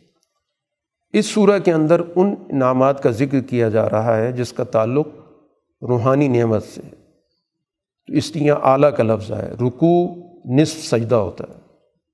اور سجدہ ظاہر ایک مکمل عبادت ہے۔ عبادت میں سب سے زیادہ جس میں کہا گیا کہ انسان اپنے رب کے قریب تر ہوتا ہے وہ سجدہ ہے۔ تو اسی کے مطابق اللہ تعالیٰ نے ہمیں دو کلمات سکھائے ہیں۔ تو یہاں پر بھی اس اعلیٰ رب کے نام کی تصویر کا حکم دیا گیا۔ اب اس نے ہم پر جو انعامات کی ہیں اللہ خلق کا ہوا پیدا کیا اور ہر چیز بڑی متناسب رکھی۔ ولزی قدر فہدہ اور پھر اس نے ہر چیز کا ایک اندازہ بھی مقرر کیا اور اس کے مطابق اس کی رہنمائی کر دی۔ جمادات پیدا کیے، اس کے مطابق بتا دی کہ ان جمادات نے کیسے کام کرنا ہے۔ نباتات پیدا کیے، ان کو ایک گائیڈ لائن دے دی، اس کے مطابق وہ نشو و نما پاتے ہیں۔ حیوانات پیدا کیے، وہ اس کے مطابق، انسان پیدا کیا وہ اس کے مطابق، ہر ایک کے جو نوعی تقاضے رکھے گئے، اسی کے مطابق ان کو رہنمائی بھی دے دی گئی۔ اس کے مطابق وہ اپنا کام کر رہے ہیں۔ اسی طرح اللہ تعالیٰ نے چارہ نکالا، پھر چارے کو مختلف شکلوں میں کوڑا سیاہ کیا، جانوروں کے کام آتا ہے۔ یہ پورا اللہ کا ایک نظام ہے۔ تو جب ہر چیز کے اندر اللہ تعالیٰ کا ایک نظم موجود ہے، ایک ربط موجود ہے، تو یقیناً اس دنیا کے اندر اللہ تعالیٰ کا جو نظام ہدایت ہے، وہ بھی مربوط ہے۔ جب ہم عملی اس سارے سسٹم کو دیکھ رہے ہیں کہ ہر چیز کے نوعی تقاضے جو متعین کر دیے گئے، اس کے مطابق اللہ نے ماحول کے اندر وہ ساری صلاحیتیں رکھ دی ہیں نباتات پھلتے پھولتے ہیں، حیوانات چرتے پھرتے ہیں۔ اسی طرح انسان بھی اپنے ماحول کے اندر سازگار طریقے سے زندگی بسر کرتا ہے۔ تو یہ تو ہے نا مادی چیزیں۔ اب یہ قرآن جو بھیجا جا رہا ہے، یہ انسان کے لیے روحانی نعمت ہے۔ تو اب یہ جو قرآن اللہ نے بھیجا ہے، یہ محفوظ شکل میں رکھا گیا تاکہ ہر دور میں انسانیت اس سے رہنمائی حاصل کرے۔ ضنوقریو کا فلاط انصا اللہ ماشاء اللہ ہم یہ آپ کو منتقل کریں گے، آپ بالکل نہیں بھولیں گے۔ سوائے اس حصے کے اللہ کا کوئی منشا ہو کہ ایک قانون وقتی طور پر دیا گیا تھا، ایک وقت کے لیے تھا، وقت بدل گیا، نئے قانون کی ضرورت پیش آ گئی، تو وہ قانون کی تبدیلی کا عمل تو اپنی جگہ پہ رہے گا۔ لیکن اس کے علاوہ اللہ تعالیٰ کے جو پائیدار قوانین ہیں، ہمیشہ رہنے والے ہیں ان کو اس نے محفوظ رکھا ہوا ہے۔ اور اس مقصد کے لیے اللہ تعالیٰ نے اس سیدھے راستے کو، اس آسان راستے کو مزید آسان کر دیا۔ آسان راستہ یہ ہے، اللہ نے فطرت کا تقاضا آسان رکھا جب انسان فطرت کے مطابق کام کرتا ہے تو آسان راستے پر چلتا ہے۔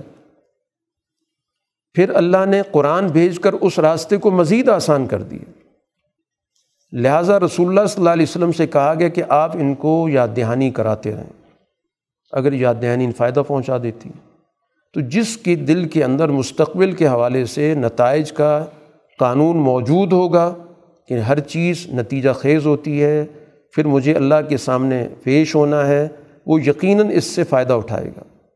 صرف بدبخش شخص اس سے بچے گا اور وہ جہنم میں جائے گا، نہ زندہ رہے گا، نہ مرے گا۔ سورہ غاشیہ، اللہ تعالیٰ حدیث الغاشیہ، وجوہ یوم دن خاشیات العاملۃ الناصبہ مکی صورت ہے، مضمون وہی قیامت کا چل رہا ہے۔ اور اس میں جو عام طور پر لوگ کام کرتے ہیں، ایک جسمانی مصروفیت اختیار کرتے ہیں، تو اس طرح کے لوگوں کی ذہنیت کو سامنے رکھ کر اس مضمون کو سمجھایا گیا کہ دو طرح کے لوگ ہوتے ہیں۔ ایک ایسے ہوتے ہیں کہ بہت اس کے اندر کھپ رہے ہوتے ہیں، ذلیل ہو رہے ہوتے ہیں، محنت کر رہے ہوتے ہیں، تھک رہے ہوتے ہیں اور نتیجہ کچھ نہیں پاتے۔ تو اب ان لوگوں کا یہی کچھ حال ہوگا جو اس وقت رسول اللہ صلی اللہ علیہ وسلم کے مقابلے پر جو کچھ بھی حرکتیں کر رہے ہیں، بظاہر بڑی بھاگ دوڑ لگی ہوئی بھاگ دوڑ ویسی ہی ہوگی۔ جیسے ایک شخص تھک ہار کے بھی کچھ حاصل نہیں کر پاتا۔ تسلا نارن حامیہ۔ ان کو دہتی ہوئی آگ میں ڈالا جائے گا۔ اور دوسرے وہ لوگ ہوتے ہیں جو تر و تازہ ہوتے ہیں۔ اپنی محنت سے خوش ہوتے ہیں کہ جتنی ہم نے محنت کی تھی، نتائج حاصل کر لیے۔ تو یہ گویا کہ ایمان والے لوگ ہیں۔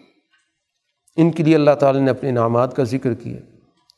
اب اس صورح کے اندر ایک بات کو سمجھانے کے لیے کچھ ماحول کا ایک ذکر کیا کہ یہ ایک صحرا کا ماحول ہے، جس میں اونٹ ہے، ایک کھلا آسمان ہے، پہاڑ ہیں، زمین ہے۔